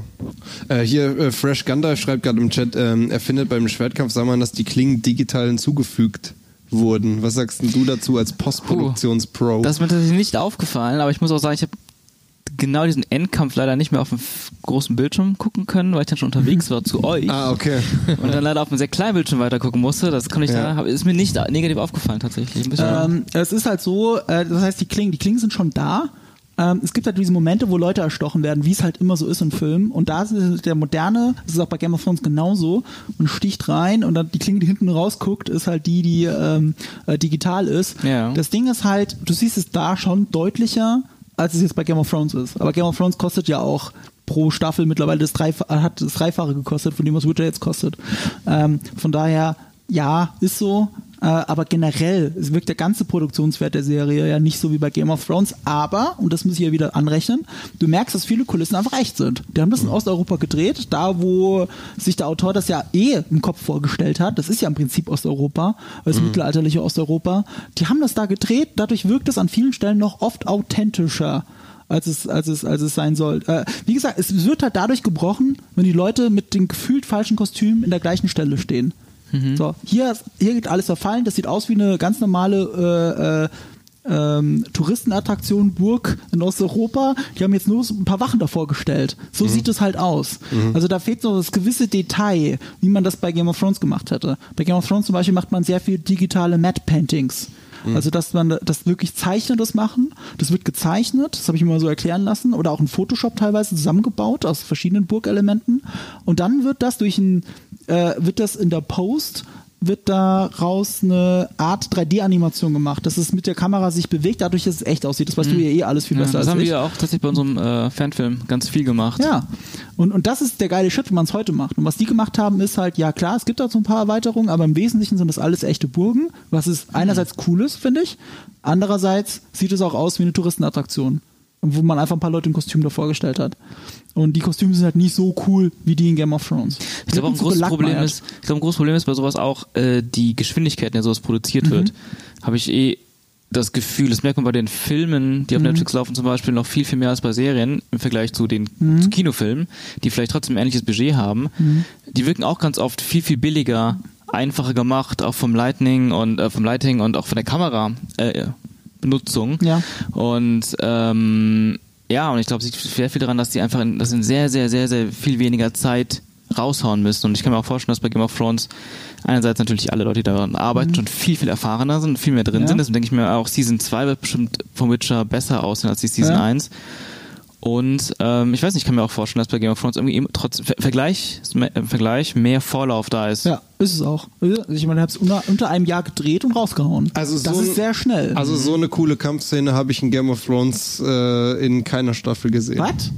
Also der One-Shot von Jon Snow im äh, Battle of the Bastards ist. Äh, Das ist ja keine direkte One-on-One-Kampfszene, wie ich die mal. Aber das ist ja auch keine One-on-One-Kampfszene. Aber das stimmt schon, äh, was One-on-One-Kämpfe angeht, war Game of Thrones wirklich immer relativ enttäuschend. Also ich weiß noch Staffel 1, Ja, ja, aber, aber da, da ist ein guter Vergleich. In der ersten Staffel sind die Schwertkämpfe auf jeden Fall wesentlich Ja. lamer als das, was Witcher jetzt schon hat. Ja. Da, da bin ich bei dir. Lass uns mal jetzt auf die, die Meinung unserer Zuschauer schauen. Ich habe die hier schon auf. Ähm, und zwar äh, haben wir euch gefragt, ja, wie gespannt seid ihr auf die Witcher-Serie oder wie ist eure Stimmung bezüglich der Witcher-Serie? Wir haben ähm, hier 47,3 Prozent, die sagen, sie sind gespannt. Wir haben äh, 26,7 Prozent, die sagen, naja.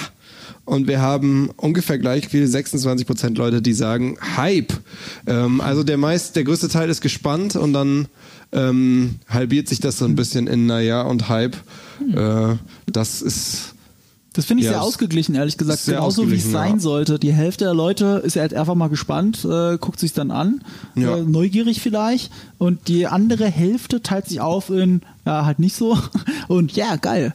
Ja. Äh, das ist eigentlich sehr gesund. Äh, kleiner Spoiler dazu, äh, was wir in dieser Sendung Was? machen Du darfst werden. nicht Spoiler nee, sagen. Nee, nee, In sorry, keinem- Spoiler in ist keinem Wort. Zusammenhang. Vorschau auf das, was in dieser diese, diese hier noch passieren wird. Wir haben nochmal so eine Abstimmung bei Star Wars 9 selber.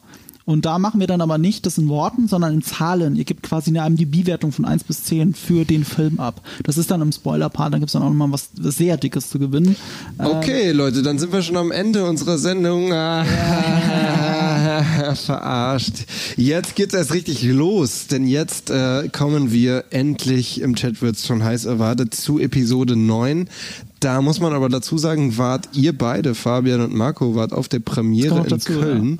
Was? Nee, nee, nee, nee, Sean war auch da.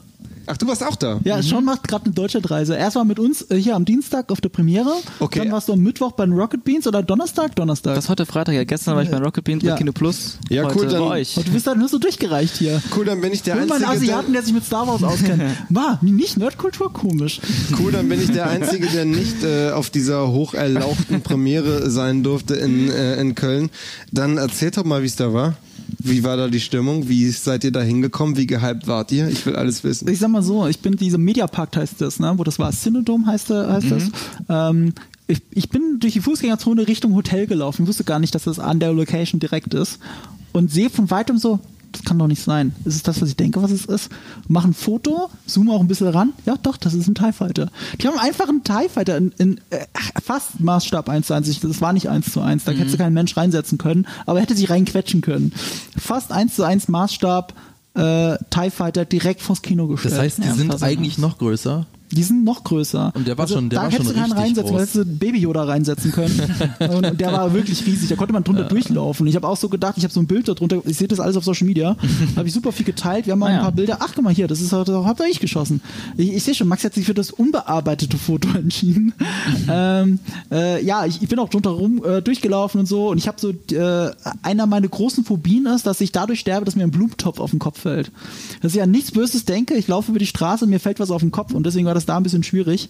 Äh, wir haben auch das äh, Quiz-Shuttle gemacht. Das Quiz-Taxi, genau. nee, da war Quiz dabei. Shuttle heißt es. Echt? Ich dachte, Quiz Taxi. Quiz-Taxi. Quiz Taxi ist eine Sendung äh, bei Kabel 1 damals noch oder so. Äh, und deswegen kann Genau. das natürlich nicht das Quiz Taxi Ups. sein, weil das gibt's ja schon und eingetragen und alles. Das heißt natürlich Quiz Shuttle. Äh, Okay. Was, Trotzdem selbsterklärend. was habt ihr da gemacht? Äh, es Mit ist dem ein Quiz großes? Star Wars Quiz. Es gab verschiedene Gruppen. Sean hat gegen Dennis Wert gespielt. Hm. Äh, äh, bekannte Influencer, hauptsächlich Schwager von Kronk. Äh, Also auf Gronk hast du es heute abgesehen. ne? Ich weiß auch nicht. Das Was ist es nur ein. Spaß. Äh, ist ein netter Typ. Ja, Äh, das finde ich wirklich. ja, das findet Ich habe jeder. nur darauf hingewiesen, äh, Ich kenne keinen, der das nicht dass man nicht findet. Baby Yoda spoilern sollte, während wir hier über Baby Yoda spoilern. da hast du ihn Ähm, aber nicht nochmal drauf hingewiesen. Nee, der Okay, kennt mich gut. doch gar nicht wieder. Keine Ahnung. Ich habe ihm mal vor zehn Jahren die Hand gegeben. Vor zehn Jahren, da war ja, er noch gar war nicht noch, bekannt. Der war noch nicht bekannt, genau. Der war noch ganz klein. Äh, ist doch jetzt egal. Auf jeden Fall, ähm, ja, hier, ich habe Chewie umarmt. Ha! Äh, Das ist schon ein bisschen was vom Abends für eine Premiere, wo ich und Fabian eben waren. Und die, also ziemlich alles von der 501. was im Umkreis war, war auch dort. Wie groß war denn das? Gib mir mal ein Es- Bild in meinem ist ein Kopf. Multiplex-Kino. Ich behaupte mal, es sind, keine Ahnung, bis zu zehn Säle, wenn nicht mehr. Und das die war waren alles alle Star Star Wars? Wars. Okay. Genau, es gab einen so richtigen Premierensaal, glaube ich. Das war der, in dem wir waren. Und ansonsten waren aber auch alle anderen Säle ja auch voll mit Leuten. Und da waren also bestimmt mehrere Dutzend Cosplayer. Also wenn das jetzt auf 50 gewesen wäre, hätte es mich auch nicht gewundert. 50 bis 100, kann schon sein, ne? Also war schon, also die 501. die krassesten Star Wars Cosplayer, die es gibt, die waren halt dort. Ähm, wir waren sehr viel mit Social Media beschäftigt, weil wir für Vodafone äh, die Instagram Story gehijackt haben. Das heißt, ich war die ganze Zeit am Rumrennen und Schimpfen, weil ich äh, äh, also die Mischung finden musste aus, ich enjoy jetzt, dass ich hier gerade eine geile Star Wars Premiere haben kann, aber andererseits, ich will euch das auch wissen lassen. Und das ist, äh, deswegen ist Social Media Manager ein Job, das habe ich an dem Abend leider nochmal gemerkt. Tja. Ähm, ansonsten, ja, es war war da Marco cool. leider auch keine große Hilfe. Er hat gesagt, okay, welchen von diesen Influencern kennst du? Äh, keinen einzigen. Aber ich habe sehr viele äh, vor die Nase gekriegt. Die findet ihr bei Vodafone auch ähm, auf dem Instagram-Channel als gespeicherte Story. Ich habe ich hab 50 Stories rausgehauen. Wow. Die Hälfte davon sind Videos mit äh, Ersteindruck vom Film in einem Wort und sowas. Und auch mit Lara Loft zum Beispiel, die in dem Film eine Synchronrolle hat. Äh, und sie besteht immer drauf, dass man sagt, spricht. Und ich sage immer, nee, spielen. Äh, gute Synchronschauspieler sind halt Schauspieler. Deswegen spielt man auch die Rolle und ist nicht einfach nur ein Sprecher. Ja. Ja. Kronk als Batman, das ist ein Sprecher. Und, dann, und, und das, dieses, dieses äh, Quiz-Shuttle war auf dem Weg zur Premiere oder wie? Das war das, da wart ihr da zusammen drin. Das, Ja, wir- das war am Nachmittag. Und äh, ja, sag mal, wie es bei dir ausgegangen ist. Schon. Ja, also erstmal ganz kurz dazu, wir, man, Ne, war- wir, also wir haben ja einen kleinen Clip davon, deswegen würde ich das vielleicht jetzt gar nicht im Voraus aber spoilern, wie es ausgeht. Also Sean kann schon erzählen. Ach, der Clip, da bist nur du drin. Ja. oder lass erstmal den Clip. Ich würde trotzdem einmal in den Clip reinschauen und dann. Okay. Äh, Also ganz kurz zur Erklärung, ähm, wir wurden da abgeholt am Mediapark, haben eine Runde gedreht mit diesem Quiz-Taxi und Revi hat dann Fragen gestellt. zwei- Quiz-Shuttle. Hab ich, was habe ich gesagt? Quiz-Taxi. Verdammt, Quiz-Shuttle. Und Revi hat dann den zwei ähm, Personen, die dann das äh, Quiz mitmachen, dann die Fragen gestellt. Während dieser Fahrt, die Fahrt ging vielleicht eine Viertelstunde und dann wurden 10 bis 15, 10, 15, 20 Fragen das war ein gestellt. Porsche Taycan, ne? Taycan heißt es. Das kann gut sein. Ja, ja, ein Elektro-Porsche. Das war ein Elektro-Porsche, sind wir durch die Gegend gefahren. das ist relativ egal. Ja, das ist war halt das auch egal. gesponsert bei Porsche. Mach ich jetzt, ja, es ist eher, äh, das ist, alles ist natürlich eine Werbeveranstaltung, Quiz Shuttle. Äh, ihr- ähm, Star, Star Wars äh, war halt das alleinige Thema. Äh, ich fand witzig, wie wir im Hotellobby äh, auf Ihr erzählt viel zu Shuttle- viel jetzt über ja? dieses Taxi. Ich lass uns doch einmal kurz Das ist, in das dieses ist eh in nicht in dem Clip in den Clip reingucken. Das Aber ist okay, doch das völlig ist später. egal. Das erfährt ihr danach. Schaut mal, wie ich abgeschnitten habe gegen Daniel Schröckert von Kino Plus. So, sitzt ihr alle bequem? Ähm, ja. Daniel, wie geht's dir? Äh, gute, gute. Ey, mir geht's, mir geht's, ich bin nervös. Du bist nervös? Ja, ich habe hier einen schweren Gegner und äh, den will ich. Schaut euch das mal an hier, Leute. Das ist so crazy, was hier aufgebaut worden ist. Das ist ich würde sagen, wir fangen einfach komplett an mit einer extrem komplizierten Frage, wo ich selber nicht wüsste, wie man das überhaupt wissen sollte. Aber vielleicht wisst ihr es ja. Welchen Job gibt Finn vorgehabt zu haben, als er auf der Starkiller-Basis tätig war? Ist es A, eine Wache oder B, Sanitärdienst? Äh, Sanitärdienst, aber gibt es ja nicht vor. Also ich hätte jetzt auch Sanitärdienst gesagt. Aber dann ist ja eigentlich die Wache ist ja richtig. Also ich sag Wache. Das ist ja Sanitärdienst tatsächlich. Hä, aber, aber er gibt es ja nicht vor. Er ist Da es muss wirklich ich- gewesen. da muss ich bei der Redaktion beschwören. Also das, ist, das ist ja falsch. Also ich hatte auch das habe ich aber gerade erklärt. Oh. Welchen Schrott verwenden Ray und Finn, um äh, Jakku zu entkommen? A. Millennium Falcon oder B. Ein Sandkriecher? Ah, Millennium Falcon. Das ist richtig, das ist richtig. Welche Figur wird als erstes in das Erwachen der Macht erwähnt? Ist es A. Luke Skywalker oder B. Finn? Luke Skywalker. Ah, sehr stark. Sehr stark, das ist auch richtig.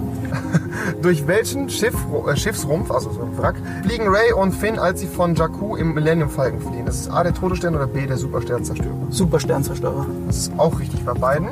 Jetzt haben wir eine Schätzfrage. Wie hoch über Bespin schwebt die Wolkenstadt? Was Aber ist, ist ja, ey, aber man, man keine Ahnung, Irgendwo, ich- irgendwo ist ja wahrscheinlich Ja, die Gaswolke, wo sie anfängt, dann muss ja da wahrscheinlich. Ne? Ich sag jetzt 14 Kilometer. Was sagst du? Ach so, äh, 20. Das ist sehr stark. 59.000 Kilometer. Was? 59.000 Aber, aber das- wie gesagt, das ist ein Gasriese, ne? Wenn du den Kern nimmst, dann ist es 59.000. ja, wahrscheinlich, nicht, das halt, ja, wahrscheinlich ist es halt der Kern. Aber ist der Kern von diesem Gasriesen vielleicht sogar fest? Das kann sein. Weiß man das?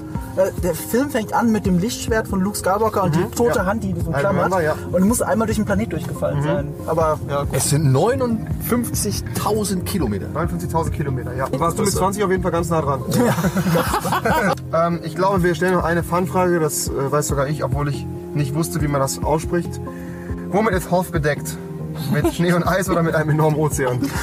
Schnee. Schnee und Eis. Jungs, vielen Dank fürs Mitspielen. Ich würde sagen, wir steigen nochmal hier aus. Achso, du hast jetzt um einen Punkt gewonnen. Einen Punkt, echt. Wegen C3PO. Ja. Echt jetzt? Ja, du Wegen machst über jetzt dein Millionen, Kind ja. glücklich mit Ich mach mein Kind Sphero. glücklich. Das ist ein geiles Weihnachtsgeschenk ist- eigentlich. Ja, Mann, das ist voll geil. Ist Und du bist ein bisschen enttäuscht jetzt, oder? Ja, schon. Aber ich habe ja gesagt, ich habe immer einen Ruf zu verlieren hier bei solchen komischen Star Ja, Wars. aber komm mit einem Punkt, Alter. Das ist ja kein Ruf, den du jetzt verloren hast. So, Marco, was war denn jetzt das Problem? Also, Äh, wir haben es jetzt leider nicht mitgehört, deswegen korrigiert mich, wenn man es nicht richtig mitgekriegt hat, aber ich bin mir sicher, dass Maxi in der liebende Regie, der das zusammengeschnitten hat, es bestimmt so hat aussehen lassen, als wäre ich der größte Depp. Ähm, es ist aber in dem Fall auch ein bisschen so, ich bin ja ein rechthaberischer Typ, das merkt man ja, wenn man hier diese Livestreams schaut.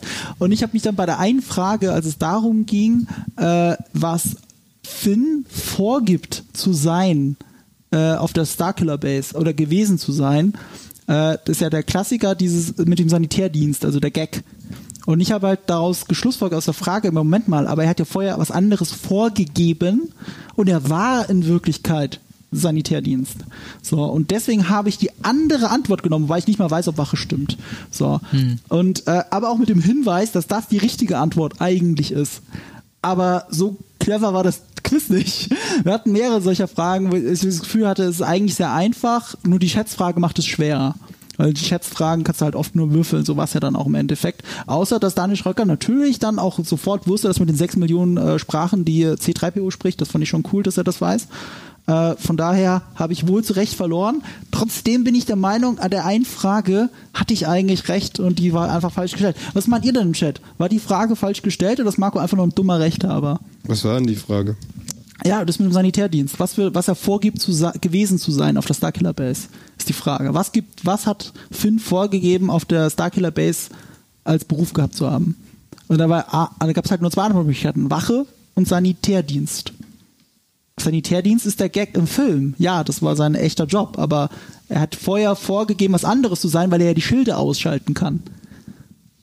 Der, äh, der Großteil des Chats ähm, sagt, die Frage war falsch gestellt. Danke, danke, danke. Das bestätigt mich in meinem Ego. Ändert leider nichts daran, Ja, dass toll. diese, Schönen Dank, dass ihr ihn in seinem Ego bestätigt habt. Das, das hat uns gerade noch gefehlt. diesen automatischen Sphero äh, DO äh, jetzt äh, Daniel Schröckert mitgenommen hat. Aber sein Kind wird sich sehr darüber freuen und dann habe ich dann doch keinen kein, äh, Groll dagegen. Du dagegen hast den bekommen, wie man Ich auf hab dem mich sehr Einblick gesehen gefreut, hat. ja. Ja, gegen wen hast du? Äh, gegen Dennis. Hast Dennis du habe ich gewonnen, Auch knapp ja. gewonnen oder hast du gut gewonnen? Ja, da gab es noch so ein paar Trostpunkte zwischendrin. Nicht für mich. Insgesamt habe ich dann einen Punkt drüber gewonnen.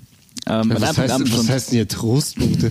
Also du hast ihn gewinnen lassen, Nein, nein, äh, punkten lassen. ich habe nie, nie gewinnen lassen, aber er hat auch mal ähm, bei einer Frage zwei Trostpunkte bekommen, weil ich so einen Abstand hatte. Okay, verstehe. Und, ähm, ja, und da hatte ich nämlich auch eine Frage, die ich einfach fand, dass die Frage an sich falsch war. Die habe ich mir nämlich auch falsch beantwortet als einzige Frage. Aber egal. Ja, sag ich, mal, sag mal die Frage. Ich weiß die leider Lass nicht uns mehr. hier das Niveau entblättern. Ich, ich weiß gerade nicht mehr, wie die Frage lautete.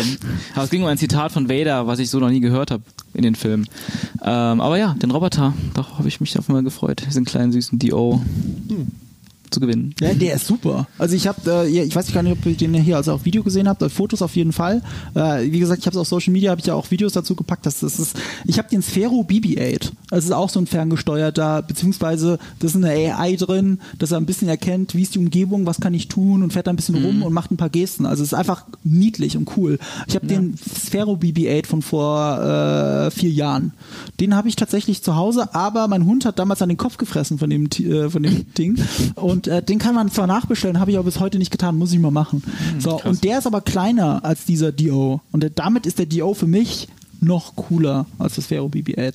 Kann man selber die- fernsteuern mit dem Handy und dann ansonsten, also ist super geil. Hier fragt auch jemand, äh, sind die Fragen denn eigentlich später schwerer geworden? Weil das den, Nee. den Ausschnitt, den wir jetzt gesehen haben, das war schon. Das war- waren immer relativ auf dieser Ebene, würde ja, ich sagen. Ja, das Okay. war leicht und Schätzfragen. Weil die Schätzfragen sind halt nicht leicht. Schätzfragen ist halt würfeln. Wer, wer, wer, wer ist höher, wer ist niedriger, fertig. Ähm, das, das war, das war das, äh, es war ein bisschen willkürlich so gefühlt für mich. Aber Rockstar, äh, der, der Rapper, äh, nicht du, Julius, ähm, hat, äh, hat gegen Lara Loft gewonnen, hat aber sein Dio ihr überlassen. Also der war, einzig wahre Gentleman von uns allen war dann er. Ich ärgere mich einfach nur, dass ich, dass mich, also nicht mal, dass ich den nicht bekommen habe, sondern weil ich das Gefühl hatte, ich hätte gewinnen müssen. Das ist mein Ehrgeiz, mein falscher. Aber gut. Ja. Ansonsten, ah, cool. War cool, das in der. Premiere gesehen zu haben. Aber wie fanden wir denn den Film, ist dann die nächste Frage wahrscheinlich, ne? das Ja, wäre wer- jetzt die konkrete Folge, Wer will, Folgefrage, denn ja. jetzt, wer will denn zuerst?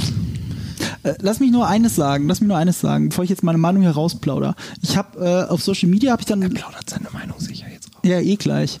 Aber ich habe sie nicht groß ausgeplaudert bisher. Ich habe sie hab jedem entgegengeworfen, äh, im Büro oder äh, in der Premiere selber, wie Sean sich erinnern wird. Wir haben uns kurz umarmt, weil wir festgestellt haben, wir haben eine ähnliche Meinung, das fand ich geil. Ähm, äh, ich habe dann auf Social, ich habe dann trotzdem versucht, äh, ein Wort zu finden, das weder zu spoilerig ist oder andere Leute zu sehr beeinflusst, aber genau das beschreibt, wie ich den Film sehe. Das war das Wort Medley. Das werde ich hier gleich nochmal erklären. Das habe ich auf Social Media gepackt. Ansonsten habe ich mich nicht groß geäußert, wie ich den Film finde. Ich habe jetzt drei Tage lang an meinem Video gearbeitet, also seit Mittwoch im Zug. Äh, ich habe es fünf Minuten, bevor ich mich hier hinsetzen musste, hochgeladen auf YouTube. Es ist nicht gelistet auf meinem Channel. Es kommt heute Nacht noch online. Also heute Nacht kriegt ihr äh, ein Essay von mir auf Nerdkultur auf meinem Channel. Ähm, was eh schon krass ist, weil um so eine Uhrzeit äh, release ich normalerweise nicht ein Review. Ich glaube, ich habe mal mitternachts irgendwie äh, Logan Review äh, rausgehauen und das ist halt schlecht gelaufen. Aber hey, es ist Star Wars und ihr wartet drauf oder vielleicht auch nicht und schaut's morgen, keine Ahnung. Jetzt kriegt ihr aber heute zum allerersten Mal, das gab's nirgends auf Social, äh, meine ungefilterte Meinung zu diesem Film. Und die ist sehr schlecht. Die ist sehr schlecht. Ich war wirklich Premierenstimmung, ich finde das alles cool, aber also ich war, ich habe nicht viel erwartet, ehrlich gesagt. Ich habe einfach nur gute Unterhaltung erwartet, so auf dem Niveau von Episode 7. Im Worst Case eine Nacherzählung von Episode äh, äh, 6 oder Episode 3, irgendwie sowas. Und habe was ganz anderes sogar nochmal bekommen.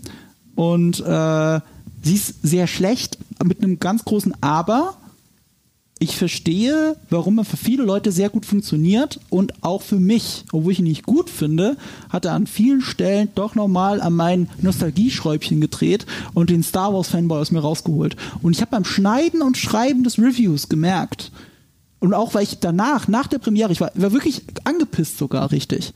Und habe dann mit vielen Fans gesprochen, gerade mit den Cosplayern.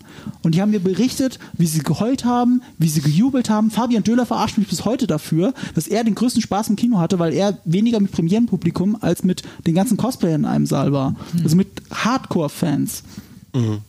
Er hatte super viel Spaß und hat jeden Anspruch runtergeschraubt und fand es einfach nur toll. Und ich habe mich versucht, da hineinzuversetzen und hab, bin jetzt viel, viel versöhnlicher mit dem Film, als ich es zwei Sekunden nach Abspann war. Echt? Ja, Bei ich mir bin genau versöhnlich, aber ich finde, es ist kein guter Film, weil da kommt wieder der Analytiker, Marco Nerdkultur, Essayist und sagt, das ist filmdramaturgisch schlecht, das ist schlecht, das ist schlecht, das hat dazu geführt, das ist alles doof. Und ist das jetzt eine Kritik an Episode 8 oder nicht, was hier eigentlich passiert? Also was ist die Metaebene von dem Film? Weil darüber kann man ta- tatsächlich streiten, obwohl da draußen, das habe ich auch im Chat gesehen, die Meinung relativ eindeutig ist. Ich finde, das ist nicht so. Darüber reden wir auch gleich. Äh, ich finde, das ist ein schlechter Film, aber er lässt mich mit einem wohligen Star Wars Nostalgie-Herz zurück. Und ich kann das als Abschluss der gesamten Saga sehr gut akzeptieren. Vor allem, weil die aller, aller, allerletzte Szene meine Lieblingsszene im gesamten Film ist. Die hat für mich alles wettgemacht. Also so, so ähnlich wie bei Episode 3. Ich, ich weiß noch, dass ich auch ein bisschen hin und her gerissen bei dem Film. Ich, ich finde das Krebsgeschwür, wenn du die Hälfte wegschneidest, alles Schlechte wegschneidest, es bleibt nur Gutes übrig. Aber dieses Ende, bei dem Steven Spielberg damals gesagt hat, da hatte ich Tränen in den Augen. Das verstehe ich. Deshalb verstehe ich an Episode 3. Ich liebe das Ende von Episode 3. So die letzten zwei, drei Szenen. Und so ähnlich geht's mir hier auch. Da bin ich dann voll in meiner, also Fanboy ist zu negativ, in meinem Star Wars, in meinem Glauben an Star Wars, was Star Wars eigentlich bedeutet, ähm, bin ich da voll drin, fühle mich abgeholt und äh, wenn ich auch drüber nachdenke, finde ich es jetzt auch wieder eher positiv. Und jetzt weiß ich ja, was mir erwartet beim nächsten, bei der nächsten Sichtung. Wie oft hast du schon gesehen? Einmal. Das Einmal war, direkt nur ein Das Video war mir so gearbeitet. klar, dass du dir das alles wieder gut redest. Nee, nee, ich finde den, ich finde ihn schlecht. Ich finde es ein schlechter Ich Film. finde den schlecht, aber ich kann trotzdem 10 Minuten sagen, dass ich ihn geil finde. Nee, nee, Aber ich kann das finde nachvollziehen. Szenen geil. Ich finde Momente geil, ich finde Gefühle geil, die äh, als Star Wars Film, du sagst ja selber, es ist ein Fanfilm, äh, triggert. So. Weißt, was ich meine, ne? Ja, ich kann das sehr gut nachvollziehen. Ja, vollzieh mal nach. Ähm, ja, bei mir ist, also ich finde, das, das war erstmal ein super schwieriger Film, finde ich, weil der Film hat stellenweise für mir richtig Spaß gemacht, hat auch Emotionen äh, herausgekitzelt bei mir und teilweise habe ich echt gedacht, also meine Erwartungen waren auch sehr niedrig bei, äh, vor diesem Film. Ähm, geil, das fühlt sich an wie Star Wars, wie ein moderner Star Wars Film, diese Dynamik der Figuren, das Abenteuerfeeling, ähm, sehr Star Warsy irgendwie. Und ähm, aber trotzdem muss ich auch zustimmen, es war kein guter Film. Er war wirklich erstaunlich schlecht erzählt. Die Dialoge waren wirklich, also stellenweise furchtbar geschrieben, fand Ja. ich. Stellenweise haben sie funktioniert, stellenweise hatte ich auch gute Momente, aber es war viel zu viel Erklärung, Erklärung, Erklärung. Als hätten die Angst, man würde nicht verstehen, worum es geht, obwohl es eh nicht um viel geht. Und ähm, Ich glaube, man hat aber auch nicht alles verstanden, worum es geht, weil es unnötig komplex war. Aber Ja, es war unnötig komplex auf der einen Seite, auf der anderen Seite hat man versucht, alles hundertfach zu erklären und hat dadurch alles so unglaublich äh, simpel gemacht, dass es einfach schon fast zu einer Parodie wurde. Und ähm, wir sind hier noch im spoilerfreien Ja, ja, Bereich. im Okay, also spoilerfreien ähm, genau, das hat mich sehr gestört. Deshalb hatte ich beim, beim, beim Film so eine, so eine so eine Achterbahnfahrt von hoch, von Höhen und Tiefen die ganze Zeit durchgehend und ich hatte mein erster Eindruck nach dem Film erstmal gucken, dachte ich, also, warte, meine Hoffnung bei dem, bei, bei dem Film, vielleicht ist es ja wie bei den Prequels so, dass der Letzte der Beste wird und vielleicht das Gesamtbild für mich als, als ähm, Zuschauer der ganzen Trilogie nach oben zieht. Und als, den Film, als der Film zu Ende war, hatte ich danach das Gefühl, krass, das war für mich jetzt der schlechteste der Sequel-Trilogie. Und das hat mich schon sehr erschüttert und erstaunt. Ähm, obwohl, wenn ich drüber nachdenke, mir sehr, sehr viele tolle Szenen und Momente einfallen. Und das ist schon echt verrückt irgendwie. Ich habe den Film zweimal gesehen. Ein, ein weiteres Problem, was ich mit dem Film hatte, was ein unglaubliches Problem ist für mich, vor allem die erste Hälfte, das Pacing, die Geschwindigkeit, der Rhythmus war so unfassbar viel zu schnell. Man ist rast von Szene zu Szene, man hat gar keine Atempause, gar keine Zeit, Atmosphäre aufzubauen, ähm, Ja. ruhige Momente zu bekommen, irgendwas, sei es visuell, die Orte, die Figuren, die Themen oder auch die Inhalte wirken zu lassen, sich entfalten zu können. Es ging immer direkt weiter, zack, zack, zack. Ich, also ich, hätte, ich muss zugeben, ich hätte mir den Film auch drei Stunden lang angeguckt. Wenn, weil der Film hätte, hätte 10, 20, 15, äh, 15, 20, 30 Minuten mehr äh, gut getan, würde ich mal behaupten. der hätte eine andere Story gut getan, was das angeht. Ähm, Woher kommt denn das da- da- Staccato-mäßige? Ähm, ist ein Staccato-mäßiges Erzählen? Würde ich, Würde ja, könnte man so gut ne? beschreiben, ja. Ähm, äh, ähm, da gehen wir später nochmal genauer drauf Ja. ein, aber ich würde mal behaupten, dass man vielleicht einfach äh, sich im Schnitt unsicher war, auch wegen vielleicht Längen, die später passieren und man guckt, wo kann man kürzen und immer weiter kürzen, kürzen, kürzen, kürzen, kürzen und das Ganze soweit reduziert aufs Wesentliche. Ähm, ich habe den Film zum zweiten Mal angesehen, zuerst auf Deutsch, Mhm. OV beim zweiten Mal, OV ist wesentlich besser als Okay. die deutsche Synchro und Okay. ich fand die beim zweiten Mal tatsächlich besser. Hat mir besser gefallen, weil ähm, dann dieses, dieses unglaublich schnelle Pacing nicht mehr so negativ auffiel wie beim ersten Mal, weil man dann ja schon wusste, was passiert und was auf einen zukommt. Teilweise fand ich den Film besser, teilweise fand ich den Film schlecht, schlechter beim zweiten Mal. Ich finde den super schwer zu bewerten. Ähm, aber nur, ich habe ihn auch nur auf Deutsch gesehen, das macht es ein bisschen negativer, aber OV bei Episode 7 weiß ich ja, da hat es mir in OV auch deutlich besser gefallen, da wirken die Schauspieler einfach besser. Vor allem So. Aber Lara Loft hat ihre Sache gut gemacht, möchte ich an der Stelle auch. wirklich sagen, die hat es wirklich ich gut auch. gemacht. Mhm. Was hat die gesprochen? Die hat äh, Carrie Russell gespielt, also so, sorry, Sorry Bliss. Sorry Ah, ist okay. Charakter. die mit dem Helm halt tatsächlich, Ja, ja, die, bei der du Lippen halt nie siehst. Das passt. Aber, Nee, aber das finde ich auch. Äh, ja, hat sie war, super gemacht. War, war sehr gut. Was sagst du denn, Fabian? Ja, also ich fand, ich habe mich nach dem äh, Ende des Films, als die Credits liefen, unfassbar leer gefühlt.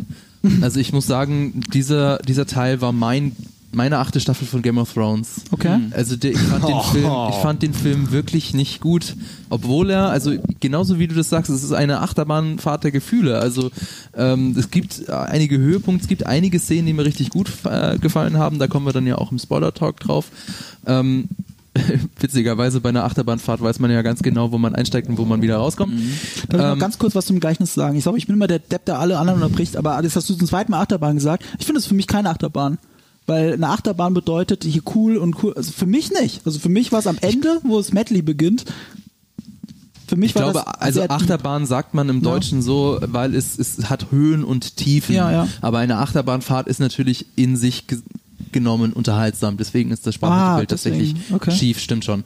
Ähm, jetzt hast du mich ein bisschen rausgebracht. Sorry. Auf jeden Fall wollte ich sagen, ich, werd, ich möchte mir den Film tatsächlich auch noch einmal ein zweites Mal angucken. Auch diesmal auf Englisch.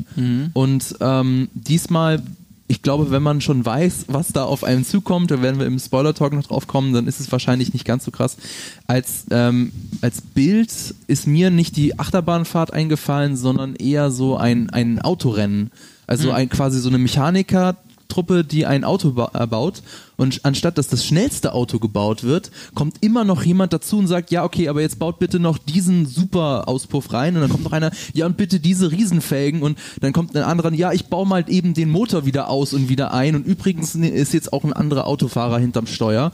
Und so geht das weiter und weiter. Und dann kommt eben das Auto mehr schlecht als recht knirschend und qualmend ans Ziel. Du meinst so aber jetzt alle Filme, nicht nur Nein, den. den. Ach, Den den, Film. den- den ah, Film meine okay. ich. Also deswegen, da haben, also da ist ja tatsächlich in der Produktion ein paar Sachen schiefgelaufen. Trevorrow wurde gefeuert. Äh, sie haben das Skript umgeschrieben Nee, und, sie haben es neu geschrieben. und, und neu geschrieben sogar. Carrie Fisher nicht mehr zur Genau, Verfügung. Carrie Fisher. Also da ist halt so viel schiefgelaufen und ich finde, das merkt man leider dem Film auch an. Ja. Also, äh, was du jetzt gerade meinst mit dem, dem Auto, das äh, finde ich ganz interessant. Und was du gesagt hast mit, dass du ihn immer besser findest, je länger du drüber nachdenkst. Nee, versöhnlicher. Versöhnlicher, okay. Bei mir damit. tatsächlich komplett anders. Als ich, äh, ich, als ich im Kino saß, dachte ich noch so, okay, cool, das hat Spaß gemacht für drei Stunden. Und je länger ich drüber nachdenke, desto äh, erschütterter bin ich von diesem Film. Ist ja bei Episode 8 nicht ganz genauso? Äh, ja, mir geht's meistens ähnlich, weil ich halt im Kino ganz gut es kann, dass ich einfach genieße, ohne den Kritiker raushängen zu lassen. Aber wenn ich drüber nachdenke, dann will ich, suche ich dann schon irgendwie immer den tieferen, die tieferen Werte und halt irgendwie auch gehe dann analytischer ran. Und es war in, in dem Fall, was ich halt bei diesem Film einfach total krass fand, als jemand, der ja Episode 8 verachtet, ähm, ich finde diese, also ich wusste nicht, dass es einen gibt, der Episode 8 mehr verachtet als ich. Jetzt weiß ich, es ist J.J. Abrams. Denn der hat wirklich, also ich habe noch nie erlebt, dass ein Film so sehr Verachtung ausgestrahlt hat für seinen Vorgänger. Also man hat in jeder Szene meiner Meinung nach einfach gemerkt, dass dieser Film denkt, Alter, Episode 8 der hat nie stattgefunden, Mann. Lass uns darüber nicht nachdenken. Wir lassen uns über was anderes reden. Wirklich, er hat so gut wie alles, was irgendwie... Ähm, was JJ Abra äh, was äh, was Ryan Johnson mit Episode 8 erzählen wollte, was er ja auch nicht konsequent durchzieht, also das ist ja schon so, aber er, in Episode 9 gefühlt hat er alles nochmal weiter negiert, in den Hintergrund gerückt, nicht zu Ende erzählt und hat einfach, und das ist genau das, was ich ähm, mehr oder weniger, ich will jetzt nicht sagen, ich habe es gewusst, aber ich habe ja, äh, hab das ja schon von Anfang an bei Episode 8 gesagt, dass ich glaube, dass einfach Episode 9, für Episode 9 wird dieser Film egal sein und meiner Meinung nach ist es genau so. Ich könnte jetzt Episode 7 und dann Episode 9 gucken und ich würde kein relevantes Plotdetail verpassen. Ich würde die ein oder andere... Hä? Das ist doch Quatsch. Nee. Snoke. Snoke. Ja, Snoke. Jedi-Ausbildung. Snoke. Die Macht. Je- Also du kannst doch nicht sagen, dass du nichts verpassen würdest. Ich verstehe, was du meinst. Die Entwicklung- Ausgangssituation also ist ja ähnlich. Nee, pass mal auf. Erstmal, das ist, das ist, das ist natürlich überspitzt formuliert. Ja, ich kann mir, ich kann mir, äh, es gibt natürlich gewisse Szenen, die irgendwas erklären, aber trotzdem ähm, sind die alle so auch symbolisch abgeholt in Episode 9, dass es passt. Snoke zum Beispiel, okay, achso, das, ist, das geht jetzt ja geht jetzt viel zu sehr in, in Nee, es geht in den Spoiler-Part. Geht in Äh. Ich würde da gerne das Thema auf den Spoiler-Part verschieben, weil, weil Ja, ich würde gerne, das ist eine sehr gängige Interpretation, die du hast und ich verstehe, wo sie herkommt. Äh, Weil die Meta, der Meta-Mittelfinger Richtung Episode 8 ist schon mit drin. Ja. Aber da sind so viele Elemente aus Episode 8 drin, die er selber braucht für seine Story. Und nach dem, was J.J. Abrams sich auch erzählt hat in Interviews, ne, das deckt sich mit dem, was du in dem Film siehst. Es ist schon eine Weitererzählung von Episode 8. Es ist nur, ich mache keine Metaebene auf. Das ist das, was ihr so hasst an Episode 8. Äh, eigentlich sagt er, äh, äh, äh, dieses Dekonstruieren. Das, was, was der Episode 8 durchaus macht, es reißt Bilder von, das, ich glaube, das ist ja der Hauptgrund, warum man Episode 8 nicht mag. Weil das dieses Entmystifizierende zu sagen, nee, du dachtest, äh, der Oberbösewicht muss im letzten Film sterben, nee, nee, so läuft das hier nicht. Das läuft ja alles ganz anders. Weil, äh, nur weil das Star Wars ist, äh, heißt es ja nicht, dass du bekommst, was du willst. Wobei, das hat man schon in Ja. Episode 1, Darth Maul ist auch gestorben, wo jeder dachte, das ist der Bösewicht für drei Filme. Das stimmt, das stimmt. Da, da gibt es ja auch viele Beispiele dafür, ob das jetzt cool oder nicht cool ist in Star Wars. Worauf ich hinaus will, ist, ähm, er macht halt diese Metaebene nicht auf, nimmt aber ganz viele Sachen aus Episode 8. Also gerade Story-wise geht gar nicht anders. Also ich bin ganz anderer Meinung, was das Äh, angeht. Lass uns da gerne. Aber das machen wir im Spoiler-Part. Da kannst du mich gerne im Spoiler-Part von Ja. überzeugen. Ähm, wo- worauf ich jetzt noch hinaus wollte, ähm, wie, wie es weitergeht. Das war natürlich dann erstmal für mich grundsätzlich cool, weil ich also sagte, ah, ich fand Episode 8 scheiße und der Film auch. Da fand ich es halt erstmal cool, dass er dann, so, dass er sich so mehr wieder auf den klassischen Star Wars, die klassische Star Wars Erzählung ähm, fokussiert hat. Aber je, leer, je mehr ich drüber nachgedacht habe, desto mehr ging halt in mir der Gedanke auf, ja Moment, aber eigentlich, wenn ich das jetzt so als Trilogie betrachte, und ich beurteile jetzt ja nicht die Trilogie anhand von zwei Filmen und den einen blende ich aus, sondern ich muss ja das Gesamtwerk sehen, was für ein Trauerspiel ist das eigentlich für diese gesamte Star Wars Erzählung und das wirkt wirklich komplett so, als hätte niemand ein Konzept mal im Voraus für diese Trilogie entworfen, was sie überhaupt erzählen wollen. Das gab's ja auch nicht. Es ist halt einfach nur. Ja, aber wa warum? Ich hab auch Das lange halt Zeit so, gedacht, Das ist so ein. Äh, lass mich nochmal kurz bitte Ja, zu Ende ja, führen. Das ist so ein. Das ist so ein Wust von Ideen von verschiedenen Regisseuren, das überhaupt nicht in eine, eine Bahn gelenkt wird und dass halt wirklich du dann fast schon diesen Konflikt irgendwie von zwei Regisseuren, die was anderes vorhatten, in dem Film so spürbar merkst. Das ist doch eigentlich ein Armutszeugnis. Auf jeden und Fall. ich äh, und ich finde auch im Nachhinein ähm, wenn, wenn man sich jetzt, wenn man jetzt die Kritik an Episode 7 betrachtet, also was viele Leute ja schon an Episode 7 scheiße fanden, äh, Episode 6, das Imperium ist besiegt, äh, the, the, the First Order reigns supreme. Sie sind einfach wieder da. Und dass sie wirklich, dafür wurden sie ja schon kritisiert. Und jetzt nehmen sie einfach in Episode 9, nehmen sie das einfach nochmal. Ja, und jetzt gibt's den Final Order. Die waren nämlich auch da. Ja, und die jetzt pass doch mal auf. Und die Also, haben noch mehr Schiffe. Pass ein bisschen auf, was du sagst. Ach so, Aber ja. ich fand es schon krass, wie. Das ist übrigens Quatsch, was Julius gesagt hat. Also die Worte, die ihr gehört habt, waren Quatsch. Ja, äh, Nee, ich fand es aber schon, schon echt Nee, krass, wie, wie, wie hart gelogen wurde. Also im äh, es wird einfach noch größer gedacht. Es wird alles immer noch größer gedacht und es wird nichts Neues erzählt. Und das Ja. ist das, was mich stört. Es ist tatsächlich das J.J. Abrams Problem. Ich hätte gern einen Todesstern, aber es muss irgendwie noch krasser sein. Was mache ich? Ah, ich mache es einfach größer. Und dann denkt er sich beim nächsten Film so, hm, jetzt gab's schon den noch größeren Todesstern, was kann ich denn jetzt machen? Und Ja. das ist zum Beispiel auch das Geile an Episode 8 für mich. Ryan Johnson hat sich halt hingesetzt, also das Geile, ob man es gut findet oder nicht, ist was anderes. Aber ähm, das Mutige, sorry, geil ist das falsche Wort, das Mutige, er hat einfach was anderes erzählt, was kein Film so bisher erzählt hat. Das ist mutig. Ob das jetzt schlecht oder gut ist, sei euch Ja, und überlassen. das ihr- fand ich halt auch bewertet. an Episode 8 so gut. Äh, und das fand ich bei Episode 9 ist wiederum so schlecht, weil ähm, im Endeffekt hat, also ich würde sagen, was, was mal positiv ist, der Film hat nicht einfach Rückkehr der Jedi nacherzählt, so wie Ja. Episode 7, Episode 4 nacherzählt, was ich auch Richtig. ganz, ganz furchtbar fand bei Episode 7. Der hat schon da versucht, viel neues, eigenes an Plotpoints Mhm. reinzubringen, aber die, trotzdem ist die ganze grundlegende Geschichte exakt dieselbe wie immer. Es ist Rebellen gegen Imperium, Gut gegen Böse, Jedi gegen Sith, als würde es um nie irgendwas anderes gehen oder in Star Wars oder gehen können in Star Wars. Das fand ich halt so schön, dass Ryan Johnson versucht hat, sich davon wegzubewegen und zu sagen, hey, Sith, Ich- Jedi, lassen wir das hinter uns. Ja, äh, da- das, und das fand ich auch super geil, aber er zieht es halt nicht bis zum Ende durch. Das ist halt das, was ich schade finde. Ich, wenn, wenn Episode 8 anders ausgegangen wäre, als sie es tut, dann hätte ich wahrscheinlich sie richtig geil gefunden und auch respektiert. Also das ist nur mein, mein Punkt dazu, äh, weil ich das auch so sehe wie ihr. Also ich fand es halt geil, wenn es mal in eine andere Richtung gegangen wäre. Das Blöde ist jetzt halt tatsächlich, bevor wir in den Stream gegangen sind, war ich der Überzeugung, weil ich habe auch deinen Tweet gelesen. Du hast ja gesagt, der Tweet sagt meine Meinung. Und dann lese ich den Tweet und denke ich, ah, okay, du findest den Film geil. Aber wie hast und, du äh, interpretiert? Nee, nee, pass auf. Äh, Ich habe ich hab das so interpretiert, das, was er macht, was du, was du vorgeworfen hast, dass er Episode 8 äh, dekonstruiert oder, äh, wie soll ich sagen, äh, den Mittelfinger zeigt. Ja, den Mittelfinger gesagt? zeigt. Äh, ähm, das wertest du als extrem positiv. Und da war ich eigentlich erst froh. Nee, das- ich ich wusste, nicht gewertet. Fabian ist eher negativ. Äh, ja, ich habe das aber so interpretiert. Und Sean sieht es eher negativ. Jetzt sitzen aber vier Leute hier, die den Film nicht geil fanden. Und jetzt muss ich mal sagen, ich habe viele Stimmen gehört, die den richtig gut fanden. Deswegen bin ich, war ich ein bisschen perplex. Ich habe jetzt die Stimmung im Chat nur so semi mitgekriegt. Die sah aber negativer aus, als ich gedacht hätte, wenn ich ehrlich bin. War das? Ja, die das, war Fabian? sehr negativ. Also ein Ja. paar haben sich positiv geäußert, aber Und ich sehe hier im Chat auch viele negative, enttäuschte Stimmen. Also Mhm. von daher doch nicht, doch nicht äh, äh, so nur das Positive. Aber das ist halt das Problem, wenn du im Premierenpublikum redest, weißt du? Äh, wenn, äh, wenn jemand ähm, von der Art Fanservice, weil das ist der Film letztlich, das kann man ja sagen, das ist viel Fanservice. Wenn du von diesem Fanservice abgeholt wirst, das wird nicht jeder Fan, Das aber ist- es gibt Fans, die werden halt genau von diesem Fanservice abgeholt.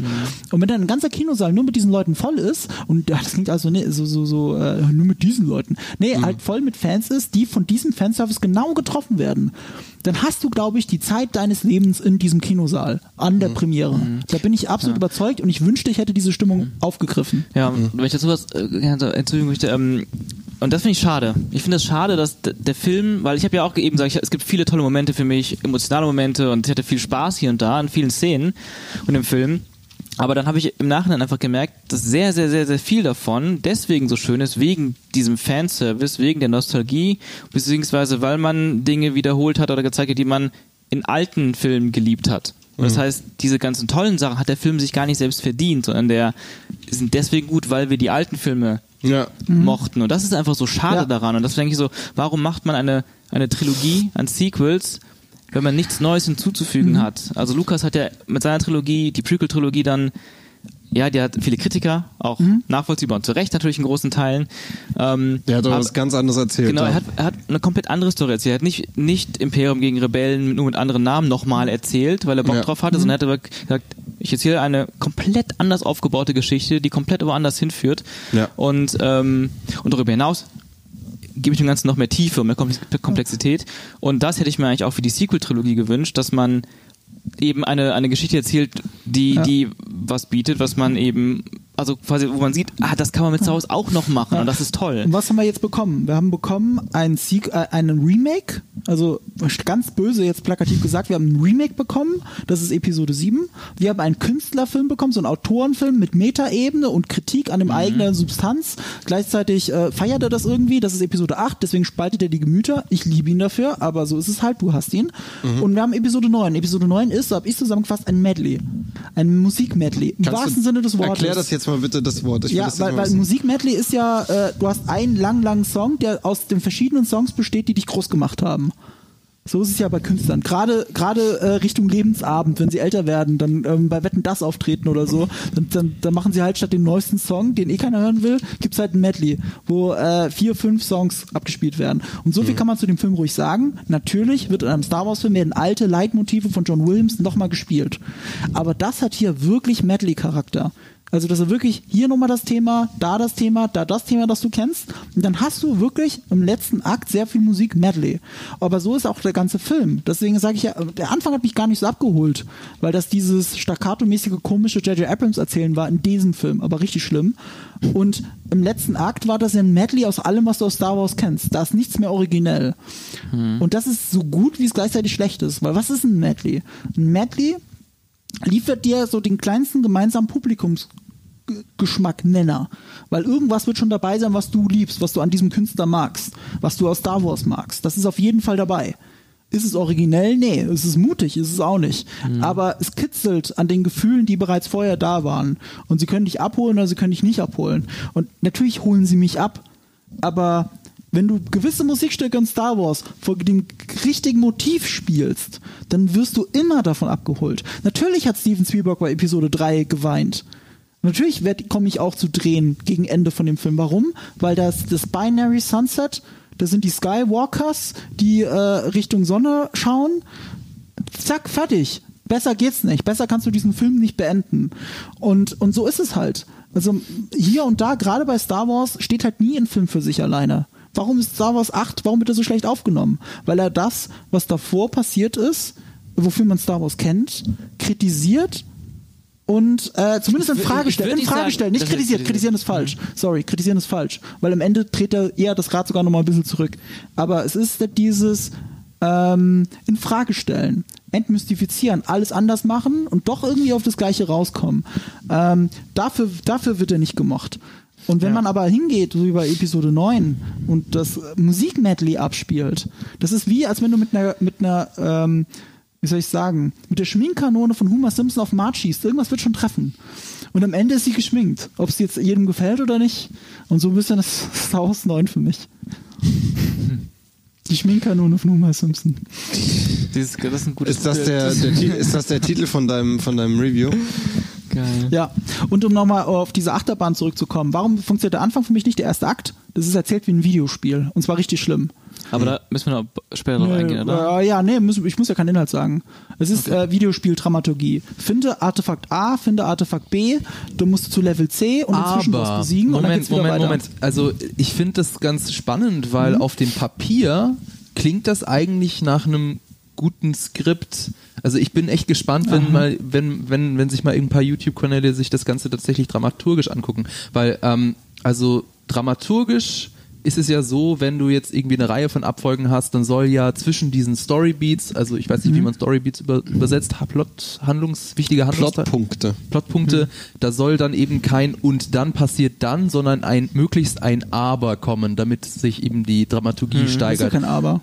Ja, okay, ich über ich ohne es jetzt zu spoilern, ja, ich ich äh, denke mir jetzt schnell was aus. Also äh, die Helden suchen in einem alten Jedi-Tempel ein Artefakt, ähm, aber das Artefakt wird von einem Sith-Geist bewacht. Sie besiegen den Sith-Geist, aber das äh, Artefakt fällt eine Schlucht runter. Sie klettern die Schlucht runter und wollen es finden, aber das Artefakt wird von Piraten geklaut. Also nochmal, das hat nichts mit dem Wie Film zu tun. Fabian Das gerade hat die wirklich gesamte, er hat also- gerade die also gesamte inhaltlich. Story gespoilert und ihr habt es alle nicht gemerkt, weil ihr den Film noch nicht gesehen Also, habt. also, also Indiana Jones mäßig, würdest du sagen. Nee, ja, also, Ja, du, du hast es, es doch, es, Indiana es, Jones. Es, es passiert immer, Ja. Also es, es ist eben nicht dieses und dann und dann und dann, sondern immer, es passiert irgendwie was anderes, als es die Helden eigentlich wollen. Und auf dem Papier. Das ist, doch, ist das nicht genau das, was ich an dem, dem Netflix-Film hier, den, wie heißt der, King? Äh, The King. Mit dem Typen, der, der, The mit King. dem Typen, der vorhat, loszugehen und sich ein Brötchen zu kaufen und am Ende des Films kauft er sich ein Brötchen und der Film ist zu Ende? Okay, also vielleicht, was ich einfach nur mal sagen wollte, auf dem Papier, also auf dem Papier klingt das ja nach einer, nach einer ordentlichen Dramaturgie, dadurch, dass du immer die, dass du dieses Aber einfügst, dass es eben nicht geradlinig ist, sondern dass es sich anders entwickelt, als es soll. Aber trotzdem funktioniert es nicht. Weil es sich wie ein Fetch-Quest anfühlt. Also ich habe da selber auch noch Ja. keine, keine Antwort, warum das Ich kann mir auch Es ist, es ist, Ich, ich kann dir eine Antwort drauf sagen. Okay. Es gibt keine. Weißt du, du hast ja selber gerade gesagt, hier The King. Ne? Ist ja auch diese tragische, jemand kauft sich ein Brötchen. Das Ding ist halt, das stimmt natürlich inhaltlich. Ich finde deine Zusammenfassung mal ganz witzig von The King. Aber was passiert auf dem Weg? Auf dem Weg, bis er das Brötchen hat, entwickelt er sich. Was hier in dem Film tatsächlich nicht passiert, ist, äh, dass die meisten Charaktere sich gar nicht entwickeln. Sie bleiben genau da, wo sie am Anfang des Films sind. Ähm, Sie entwickeln sich gar nicht. Und es geht sogar so weit, dass ge- gewisse Sachen, die untereinander passieren, gar nicht entwickelt werden. Also werden Fragen gestellt, die nie beantwortet werden, äh, weil äh, Beziehung ist mir eh egal. Am Ende geht es doch irgendwie nur um Ray, sagen wir es mal so, ohne jetzt wieder Leute spoilern zu wollen. Und ähm, äh, es gibt keine Charakterentwicklung, dann auch schlechte Schreibe deswegen, weil bei Indiana Jones ist es ja auch so, du sagst ein Artefakt hinterher, nächster Hinweis, nächstes Artefakt oder das Aber, Aber, Aber, ne? Raiders of the Lost Ark, beste Beispiel. Aber wie viele Talking Heads hast du währenddessen in einem Raum? Es sind höchstens zwei. Dann gibt es vielleicht der Bösewicht, der sie beschimpft und ein paar andere stehen drumherum, aber das war's. Das sind dann drei. So. Und bei diesem Film ist es so, äh, das ist vielleicht auch ein bisschen Mittelfinger Richtung Episode 8. Ach, ihr wolltet nicht, dass die Storystränge aufgetrennt werden. Dann pressen wir doch alle Leute in einen Raum.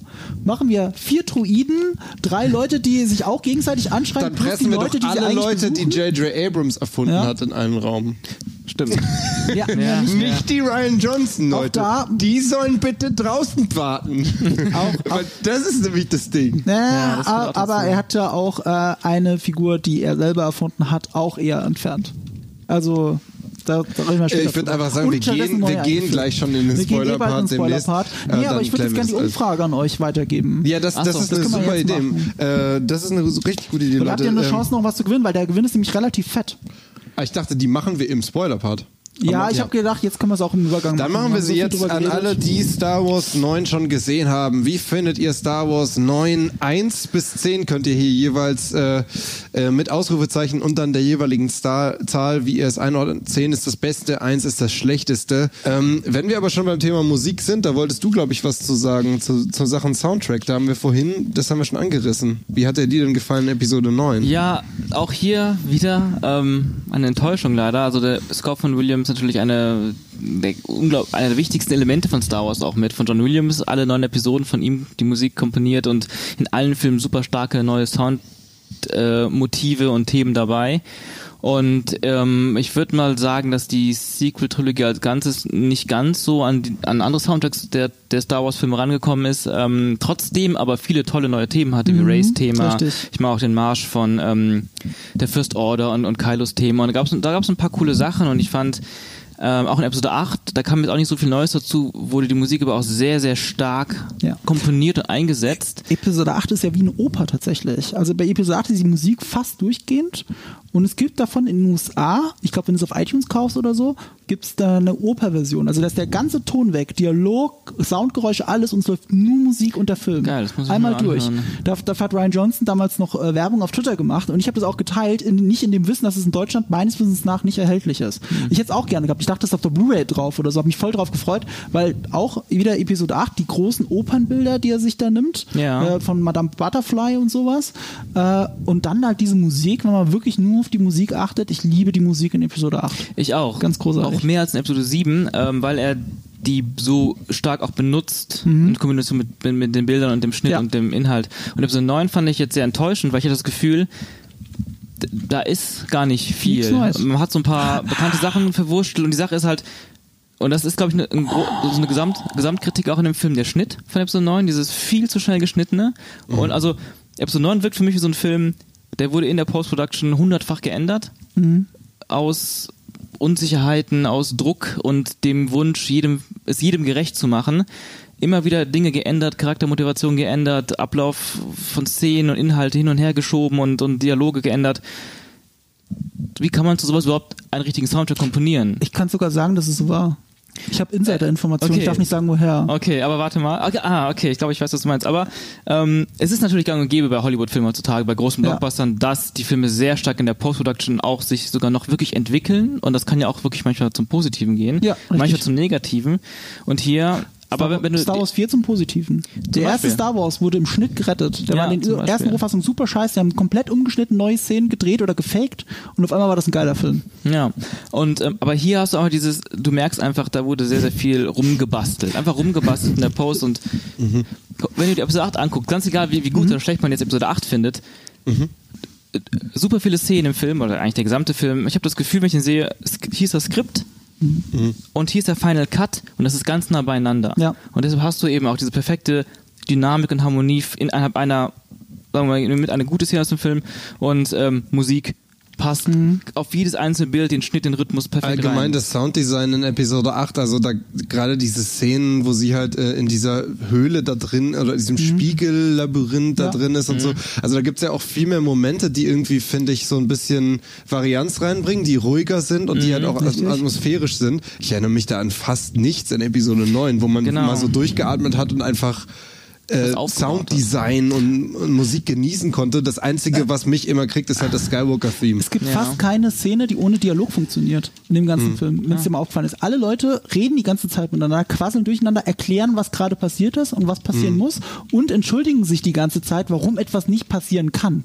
Ja. Also so Sachen wie, warum fliegen wir nicht einfach über den See drüber? Ach ja, wir können aus XY-Gründen nicht fliegen, aber die Lösung dafür fällt sowieso gleich in den Schoß. Man könnte sagen, oh, das ist die Macht, äh, die will das ja so, aber man könnte auch sagen, das ist Mhm. Ja. eine dumme Plot-Convenience, dass es genau so passiert, wie es ja. passiert. Und das ist leider auch so eine Sache, die Abrams ja schon in Episode 7 oder in Ja. vielen seiner Filme hat, Plot diese Plot.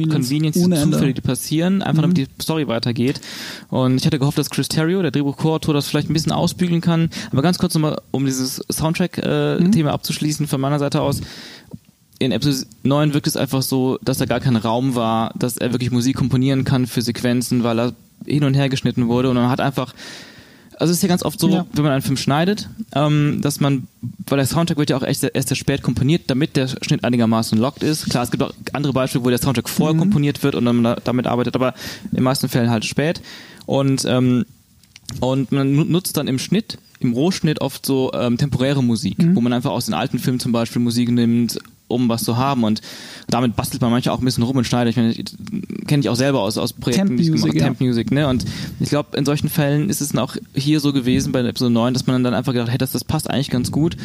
Mach einfach, mach mir einfach sowas mit den alten Themes. das alte noch bastelt mal, irgendwie so das zusammen. auf, ja. Und genau, es ist, So es war's ist auch. Wie, der, wie, der, wie das. Skript und wie der Film sich gebastelt anfühlt, leider auch der Soundtrack. Ja. Was mir tatsächlich bei dem Film auch gefehlt hat, ist, äh, was du auch, baut darauf auf, was du gesagt hast, ähm, diese äh, emotionalen, cineastischen Momente fehlen auch in Episode 9. Also ähm, Episode 4, wenn Luke äh, in den Sonnenaufgang guckt, wenn, oder das gab's ja sogar in Episode 7, wenn, wenn äh, Ray bei ihrem AT-80 sitzt, Ja. äh, den Helm auf hat und im, im Hintergrund fliegen die, äh, die Raumschiffe äh, weg.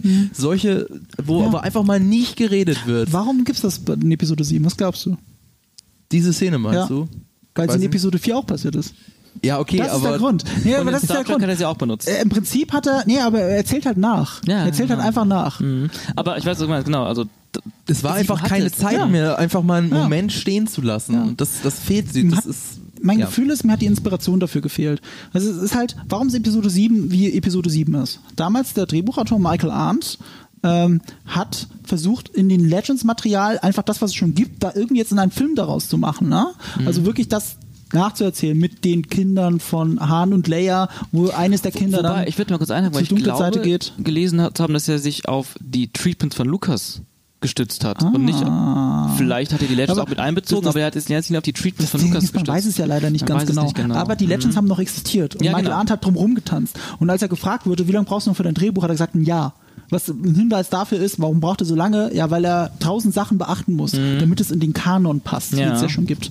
So. Das war ja George Lucas bei den Prequels egal. Da hat er gesagt, dann gibt's halt den alten, äh, dann macht es einfach neu. Und dann gibt's es, äh, hat Mando drei, hat Boba Fett fünf verschiedene Mhm. Wobei man zugute halten muss, Ja. dass das, das ganze Expanded Universe ja sich hauptsächlich auf die alten Filme und danach bezogen hat Genau. und sehr wenig, was davor passiert Richtig.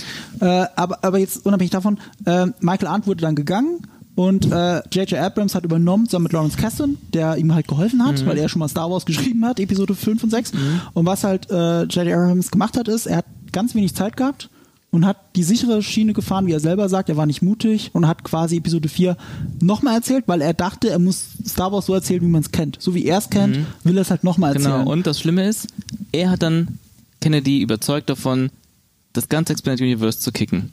Damit er sich Ja. nicht daran halten muss. Ja, genau. Damit er sich nicht dran halten muss, hat er es gekickt. was ich auch gelesen habe, das, ich weiß nicht, ob es stimmt, aber es liest man so, ähm, dass die Story Group, die ja aufgebaut Mhm. wurde von Kennedy, von Lucasfilm, mit Arndt noch eng zusammengearbeitet hat, aber Ah. von Lawrence, äh, von Abrams und Kasdan ausgeschlossen wurde bei ihrem Ja. Skript. Und weißt du, wer mit der Story Group richtig viel zusammengearbeitet hat? Ryan Johnson. Ryan Johnson, von dem viele Star Wars Fans behaupten, er ist ja gar kein richtiger Mhm. Fan, der ist sogar extra dahin gezogen in die Nähe, damit er dahin kann jeden Krass. Tag. Damit er die nicht anrufen muss, damit er ins Büro fahren kann, Ja. sich mit denen zusammensetzen kann. Deswegen gibt es auch so geile Tweets immer auf, auf Twitter, wenn Leute äh, ihn, äh, ihn fragen, so, ja, das ist überhaupt nicht Star Wars, dass jemand mit Macht-Teleportation, äh, Macht, äh, wie soll ich sagen, ähm, hier, Spiegelbild quasi irgendwo hin äh, transferieren kann. Und dann siehst du so eine geile Twitter-Story von ihm, wie er Fotos macht von seinem Regal, immer näher geht, so ein altes Jedi-Buch von vor 20 Jahren rauszieht, aufschlägt steht und dann das das da drin. Kapitel rausnimmt und denkt Ja. so, what the fuck ist das ein Nerd? Ist, Den Scheiß weiß ich nicht. Ja. Ryan Johnson weiß, der ist halt wirklich Hardcore. Aber er hat halt sich gedacht, ich erzähle halt was anderes. Ich erzähle halt nicht das, was alle anderen schon erzählt haben. Und äh, das ist halt der Unterschied. So, er hat jetzt sein eigenes Ding gemacht und bei Episode 8 ist es so, der Film, den du am Ende gesehen hast, das ist auch der, der ähm, hätte von Anfang an so sein sollen. So stand es im Drehbuch. Genau, Es gab, so fühlt er sich auch an. es gab zwei große Anpassungen, die mir bekannt sind. Das eine ist, dass Poe Dameron noch lebt. Das war die größte Anpassung. Poe Dameron war im ersten Skript von Episode 7 ist er gestorben. Dann hat sich George Lucas, äh, George Lucas sag ich schon, J.J. Abrams in die Figur verliebt und hat drumherum geschrieben, dass er doch noch lebt. Deswegen diese TIE Fighter und Jackengeschichte und so, ne? Also normalerweise hätte Finn vom toten Poe die Jacke genommen oder sowas. Und ähm, und dann hat er halt Poe nochmal reingeschrieben. Das merkst du aber Episode 8 so ein bisschen an. Also, äh, also Johnson musste sich wegen, Das, wegen das könnte erklären, was diesen Abrams. schwachen Plot-Part, Ja. Rebellenverfolgung, Imperium in Zeitlupe da, erklären, weil er musste dann plötzlich eine Story finden für eine Figur, die gar nicht existiert hat, Richtig, obwohl richtig. er sich auf was anderes Da ist fokussiert J.J. hat. Abrams dran schuld. Das wird von vielen Leuten ausgeblendet. Wow, jetzt mag Und- ich Ryan Johnson noch mehr. Ja, und was, was Johnson noch gemacht hat, ist, er hat ähm, äh, gebeten, dass statt BB-8 auf der Insel R2D2 auf die Insel kommt. Also das hat er getauscht, das hat dann äh, Abrams für ihn getauscht. Das war ihm deswegen wichtig, wie man dann später in Episode 8 sieht, dass man diesen Prinzessin Leia Moment hat, wo da das äh, Hologramm reingeschossen wird und, und dann auch äh, äh, Luke Skywalker meint, dass das ein cheap Trick ist, um ihn zu, zu überzeugen. Aber das wäre ja mit BB-8 gar nicht gegangen. Das war ihm wichtig. Und man merkt auch diesen Aufbau, wie das äh, funktioniert hat. Das hat ja auch J.J. Abrams jetzt auch in Interviews nochmal erzählt. Der hat ja wirklich Episode 7 geschrieben. Das habe ich lange Zeit nicht glauben wollen. Der hat das geschrieben, ohne auch nur einen Funken Idee zu haben, wie es weitergeht. Das war ihm wirklich so, ich schreibe das jetzt so, dass am Ende so offen ist, dass der, der nach mir kommt, es Alles machen kann, machen wie er will. So. Und es war ja so, er hat das Drehbuch fertig. Das fertige Drehbuch. Ryan Johnson kannte das fertige Drehbuch, auch wenn viele das da draußen nicht glauben wollen. Er kannte das fertige Drehbuch. Sie haben sogar miteinander geredet. Ich habe ein Interview gefunden, wo Abrams noch erzählt, ja, wir haben viel drüber geredet, aber ich hatte keinen Kopf dafür, weil ich war ja schon beim Dreh und so. Ich konnte nicht mit ihm so richtig kommunizieren. Ich habe mich auf meinen eigenen Film konzentriert und er hat das Drehbuch gehabt und hat darauf aufgebaut. Und was Johnson zum Beispiel macht, ist, er hat diese, diese goldenen Würfel, sind ein wichtiges Element in dem Film, wenn ihr euch erinnert. Die Also am. Ende schmel schmilzt die Projektion in den Händen von Kylo Ren. So, diese Würfel kennt man ja eher noch aus Episode 4. Und die kamen ursprünglich in Episode 7 auch vor, wurden dann aber von Abrams im Schnitt rausgeschnitten. Aber Johnson hatte das ja schon in seinem Skript und hat gesagt, nee, die sind mir jetzt so wichtig, lasse ich jetzt drin. Die hätten ja natürlich viel mehr Sinn gemacht, wenn sie in Episode 7 auch ein Thema gewesen wären, waren sie aber nicht. Stattdessen sind sie in Solo, a Star Wars Story, sind ja wieder ein Thema. Also alle haben eigentlich auf ein Universum hingearbeitet. Johnson, selbst Solo, a Star Wars Story, wo Lawrence Kasdan ja mitgeschrieben hat, der Episode 7 geschrieben hat. Und nur Abrams ist der eine Regisseur, der auf alle anderen geschissen hat. und, und jetzt äh, mit Episode 9 kommt dann nochmal alle, ja. Lass uns jetzt mal schauen, was unsere Zuschauer denn äh, gesagt haben zu Episode 9. Ähm, sehr interessant. Ähm, es, es ist positiver, als ich gedacht hätte. Wir fangen mal, jetzt äh, wir fangen mal bei 1 an. Da, oh, da kann ich die Prozentzahl gar nicht sehen. Äh, vielleicht lese ich auch einfach die Vote-Zahlen vor. Also Ja. 15 Leute bewerten es mit einer 1, also sehr schlecht. 11 Leute bewerten es mit einer 2. 14 Leute mit einer 3, 37 Leute mit einer 4, 34 Leute mit einer 5, äh, 62 Leute mit einer 6, Willst du das wirklich vorlesen jetzt? 88 Leute mit einer 7, ähm, 66 Leute mit einer 8, 37 Leute mit einer 9 und 19 Leute mit einer 10. Ja klar, ich lese das für unsere Zuhörer im Podcast vor. Ach so, ah, du bist, Ähm, ah, sorry, du bist so äh, viel schlauer als ich. das Aber sag ich- doch die Prozentzahlen. Ja, die kann ich nicht alle sehen. Kannst du drauf Weil, ja. okay. Prozentzahlen sind ja wichtiger, nicht wie, wie viele Leute es waren. Soll ich jetzt noch großer mal alle Gewinner- Prozentzahlen vorlesen? Nee, aber du kannst doch sagen, also der, der größte Teil sind, wenn ich das richtig sehe, ist eine 7 und Also danach 7, ist es 6 schon und 8 sind die Hälfte aller Votes. Finde ich tatsächlich sehr repräsentativ, weil der rechnerische Schnitt auf äh, IMDb ist 6,9. Wir sind genau in der Mitte.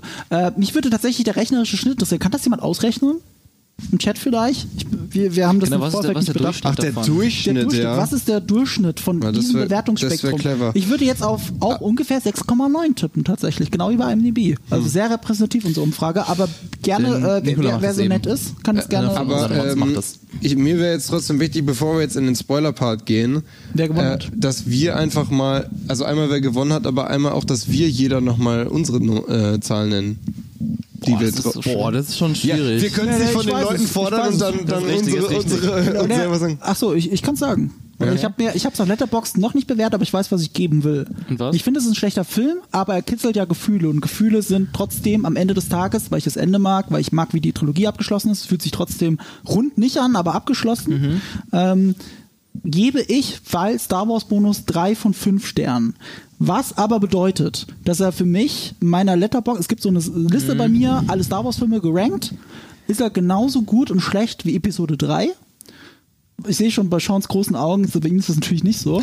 Und damit ist er aber auch schlechter zum Beispiel als Solo Star Wars Story. Für mich ist Episode 9 der schlechteste Star Wars Film seit Disney übernommen hat. Also Solo Star Wars Story ist der bessere Film zum Beispiel. Ist auch der rundere Film im Vergleich Ja, dazu. Ne? absolut. Es ist halt handwerklich nur solide, also nicht besonders, und hat aber bemühte Schauspieler und eine nette Atmosphäre und hier und da geile Gags. Deswegen ist das ein guter Film für mich. Halt nicht so gut, wie er sein muss. Und ist damit deutlich besser als äh, Episode 9. Okay, aber was, wie würdest du jetzt drei von fünf Sternen in eine Sechs. ein- Sechs von von zehn. zehn. Sechs von ja. Ja, hat schon recht. Mathematisch ist das gar nicht so schwer. Das ist nicht automatisch so, das verstehe ich, aber so ist es bei mir dann. Okay. Ich muss aber ein bisschen noch meinen, wie, wie mache ich das bei Letterbox erklären? Fünf sind nur absolute Klassiker für mich. Ich habe keinem Film der letzten zehn Jahre jemals fünf Sterne gegeben, habe aber immer die Option so, ich brauche ein bisschen Zeit und wenn ich in zwei Jahren denke, ja, das war ein Klassiker, dann gebe ich ihm fünf. Also ich ändere die Bewertung immer gerne hin und Hm. Dann ist wieder. es ein Perfect Five out of Ja. Seven. Marvel-Filme zum Beispiel werte ich gerne ab nice. im Nachhinein. Weil ich gehe mal aus dem Kino und denke so, ja, da war doch gut, war okay. Und dann gebe ich eine Wertung und dann schlafe ich äh, ein Jahr später, als der nächste Marvel-Film rauskommt, merke ich, nee, eigentlich ist der schlechter als der und dann werte ich die ab. So, jetzt, jetzt jetzt bitte äh, Fabian mit 10% der Worte, die Marco gebraucht hat. Sechs. Von 10? Oh, das, das war ein Prozent, aber. Ja. okay, sechs von zehn, was sagst du? Äh, Ich sag auch 6 von 10 tatsächlich. Ich wollte auch sechs von zehn sagen. Oh Gott. Aus demselben Argument, weil ich kann den Film jetzt nicht, ich kann den jetzt nicht so scheiße bewerten, weil das ist trotzdem halt, macht der Spaß, wenn man ihn guckt. Ja. Das sind halt Genau. zwei Ebenen, auf denen man das bewerten muss. Erstaunlich, ja. Und Deswegen das- ist es ja auch eine 6 von 10 und keine 5 von 10. Ja. Und auch keine Das 7 von ist- 10. Und deswegen ist der Titel meiner Kritik tatsächlich äh, Star Wars 9 ist kein guter Film, aber ein gutes Gefühl. Okay. Der jetzt Schnitt hat gerade eine jemand ausgerechnet, Äh, Schnitt ist 6,3. 6,36 ist der Schnitt äh, bei uns hier im Zuschauerpublikum. Die- schlechter das heißt, alle sind sich eigentlich einig, was für ein langweiliger Stream. Erstaunlich, ja. Das ist okay, ein 6 von äh, 10 Film. dann wollen wir jetzt noch die Gewinner ziehen und äh, da jetzt bitte erstmal einen nennen und das ist nämlich der, der den Hauptpreis gewinnt und dann die drei anderen, würde ich sagen, ne? Nikola. Und dann sehen wir, wer diese Schallplatte mit nach Hause Richtig?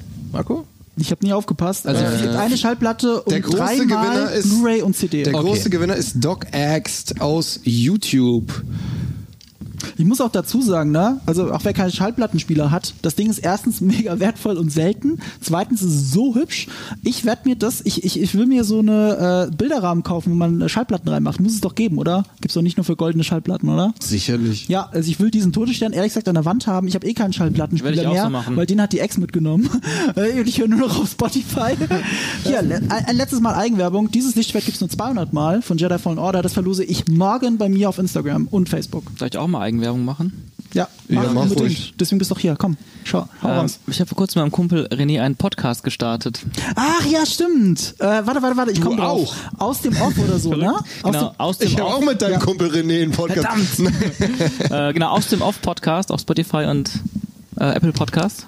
Genau, wir reden über Filme, Storytelling vor allem, der Schwerpunkt, dementsprechend auch ab und zu mal über Serien und Games in Bezug auf Storytelling. Und wir haben jetzt gerade angefangen und Ich habe schon abonniert übrigens. Cool, es Dank. damals gepostet habe ich abonniert. Ich habe nur noch nicht reingehört. das, ist, das ist leider doof, so aber, aber ich habe immer, ne? schon. Ja, genau das ist es. Ich habe zu viele Podcasts mittlerweile und ich höre so wenig. Ah. Ja, Leute, dann, ähm, dann herzlichen Glückwunsch. Äh, wie gesagt, einfach äh, unter dem YouTube-Stream steht, was ihr machen müsst. Schreibt dem Fabian eine Herzlichen Mail. Glückwunsch, ja. Ihr müsst allerdings warten bis zum neuen Jahr. Ich hoffe, das ist okay für euch. Immerhin kriegt ihr Free Shit von Und, uns. und falls ihr das Zeug einfach nur selber zu Weihnachten verschenken wolltet, müsst ihr jetzt eine leere Schachtel mit einem Zettel drin. Ja. Nächstes Jahr gibt's dieses und dem, Merch, den Link, Link zu dem. Stream. Klippt euch den Gewinn und dann, dann macht ihr den Link zu, Ja. dem, zu dem Stream hin. So, ähm, okay, dann würde ich jetzt tatsächlich sagen, dann würde ich mich jetzt von all unseren Zuschauern verabschieden, die nicht in den Spoiler-Part mit uns Jetzt bin kommen ich gespannt, wollen. wie viel das sind. Das war nämlich Das- das ich, ich wird habe leider keinen Akku mehr. Das wird sehr interessant. Wir, wir müssen jetzt auch ein bisschen auf die Tube drücken, zeitlich gesehen. Ähm, Oh, Mist. äh, aber das kriegen wir schon hin. Ähm, also vielen Dank fürs Zuschauen an alle, die jetzt raus sind wegen Spoilern und für alle anderen wird's jetzt erst richtig interessant, denn äh, ich finde bei dem Film kann man erst, also gibt es viele Sachen, die man besprechen muss, einfach Ja. mit Spoilern. Ansonsten hatte ich da echt Schwierigkeiten drüber zu sprechen. Ähm, Ich würde. Okay. Sind jetzt alle soweit? okay, machen wir kurz. Oben ändert sich das Wasserzeichen. Und ich möchte direkt mit einem Spoiler anfangen. Ich will direkt mach. über das Ende, Ende, Ende reden. Warum ich das Ende mag und warum das trotzdem symbolisch für den ganzen Aber vielleicht Film ist jetzt gerade jemand noch da, der den Film erst zu zwei Dritteln gesehen hat und der Ja, ist ja. also, äh, das Ende Ende ist ja der- das Binary Sunset Zitat. Ich habe auch vorhin nicht ganz zufällig gesagt, äh, hier Episode 3, das Ende gefällt mir halt Ja. super gut. So ist es ja bei dem Film auch. Auch wieder typisch Abrams. Er hat kein geileres Ende, als ein anderes Ende nochmal zu erzählen. ähm, ja, symptomatisch, Medley. Es funktioniert, weil das richtige Musikstück, das Binary Sunset Musikstück, ähm, gleichzeitig symbolisch, weil die Saga wird jetzt wirklich zu Grabe getragen. Er begräbt wirklich die Lichtschwerter. Ähm, und natürlich funktioniert selbst diese Szene, die George Lucas zweimal inszeniert hat und beide Mal ohne Dialog inszenieren konnte. Selbst bei dieser Szene kann Abrams es nicht anders machen, als dass mitten in der Wüste, weil Plot Convenience nun mal Plot Convenience ist, eine Frau vorbeikommt, mitten in Tatooine, wo weit und breit nichts ist, und sie fragt, wie sie, wie sie mit Nachnamen heißt, hat es eine ganz andere Star Wars Geschichte noch nie gegeben, dass jemand außer bei Solo, dass jemand nach dem fucking Nachnamen fragt. Und äh, und dann aber die durchaus finde ich gute Antwort kommt, die das alles wieder rechtfertigt mit Skywalker, die übrigens gar nicht so falsch ist. ja, quasi Geister kommen. adoptiert. Äh, Ja. Ist, ist es okay, wenn ich eure Tochter bin? Ich habe, ich hab, Ein Kollege von uns hat gesagt, äh, das ist einfach so, wenn man im Ist auch rechtlich, Disney-Universum wird auch rechtlich interessant. Nee, nee, die Geister haben, äh, meine Eltern haben das abgesehen. Also ich bin adoptiert. Nee, das ist so, wenn man im Disney-Universum jemanden küsst, ist man gleich verheiratet. Deswegen heißt sie Skywalker. Oh ja. Da, da Übrigens, der Hinweis, ihr dürft im Chat jetzt auch spoilern. ja, aber also sie ist doch im Prinzip eine Skywalker, wenn ihr nämlich drauf achtet. nur Star Wars. Äh, mir ist es jetzt aufgefallen, als ich äh, ganz viel, ich habe übrigens super viel Episode 8 in diesen, in mein Video, in meine Review geschnitten. Damit werde ich richtig viele Leute anwissen. Aber äh, Trainingsszene ähm, Luke und äh, Ray. Und da haben die zwei sich zerstritten, weil äh, äh, sie zu, äh, direkt in die Dunkelheit gelaufen ist. Was übrigens jetzt im Nachhinein natürlich ein geiler Hinweis ist auf, äh, natürlich zieht die dunkle Seite sie immer stark an, so wie alle Skywalkers, so wie eben alle, äh, wie Palpatine selber natürlich.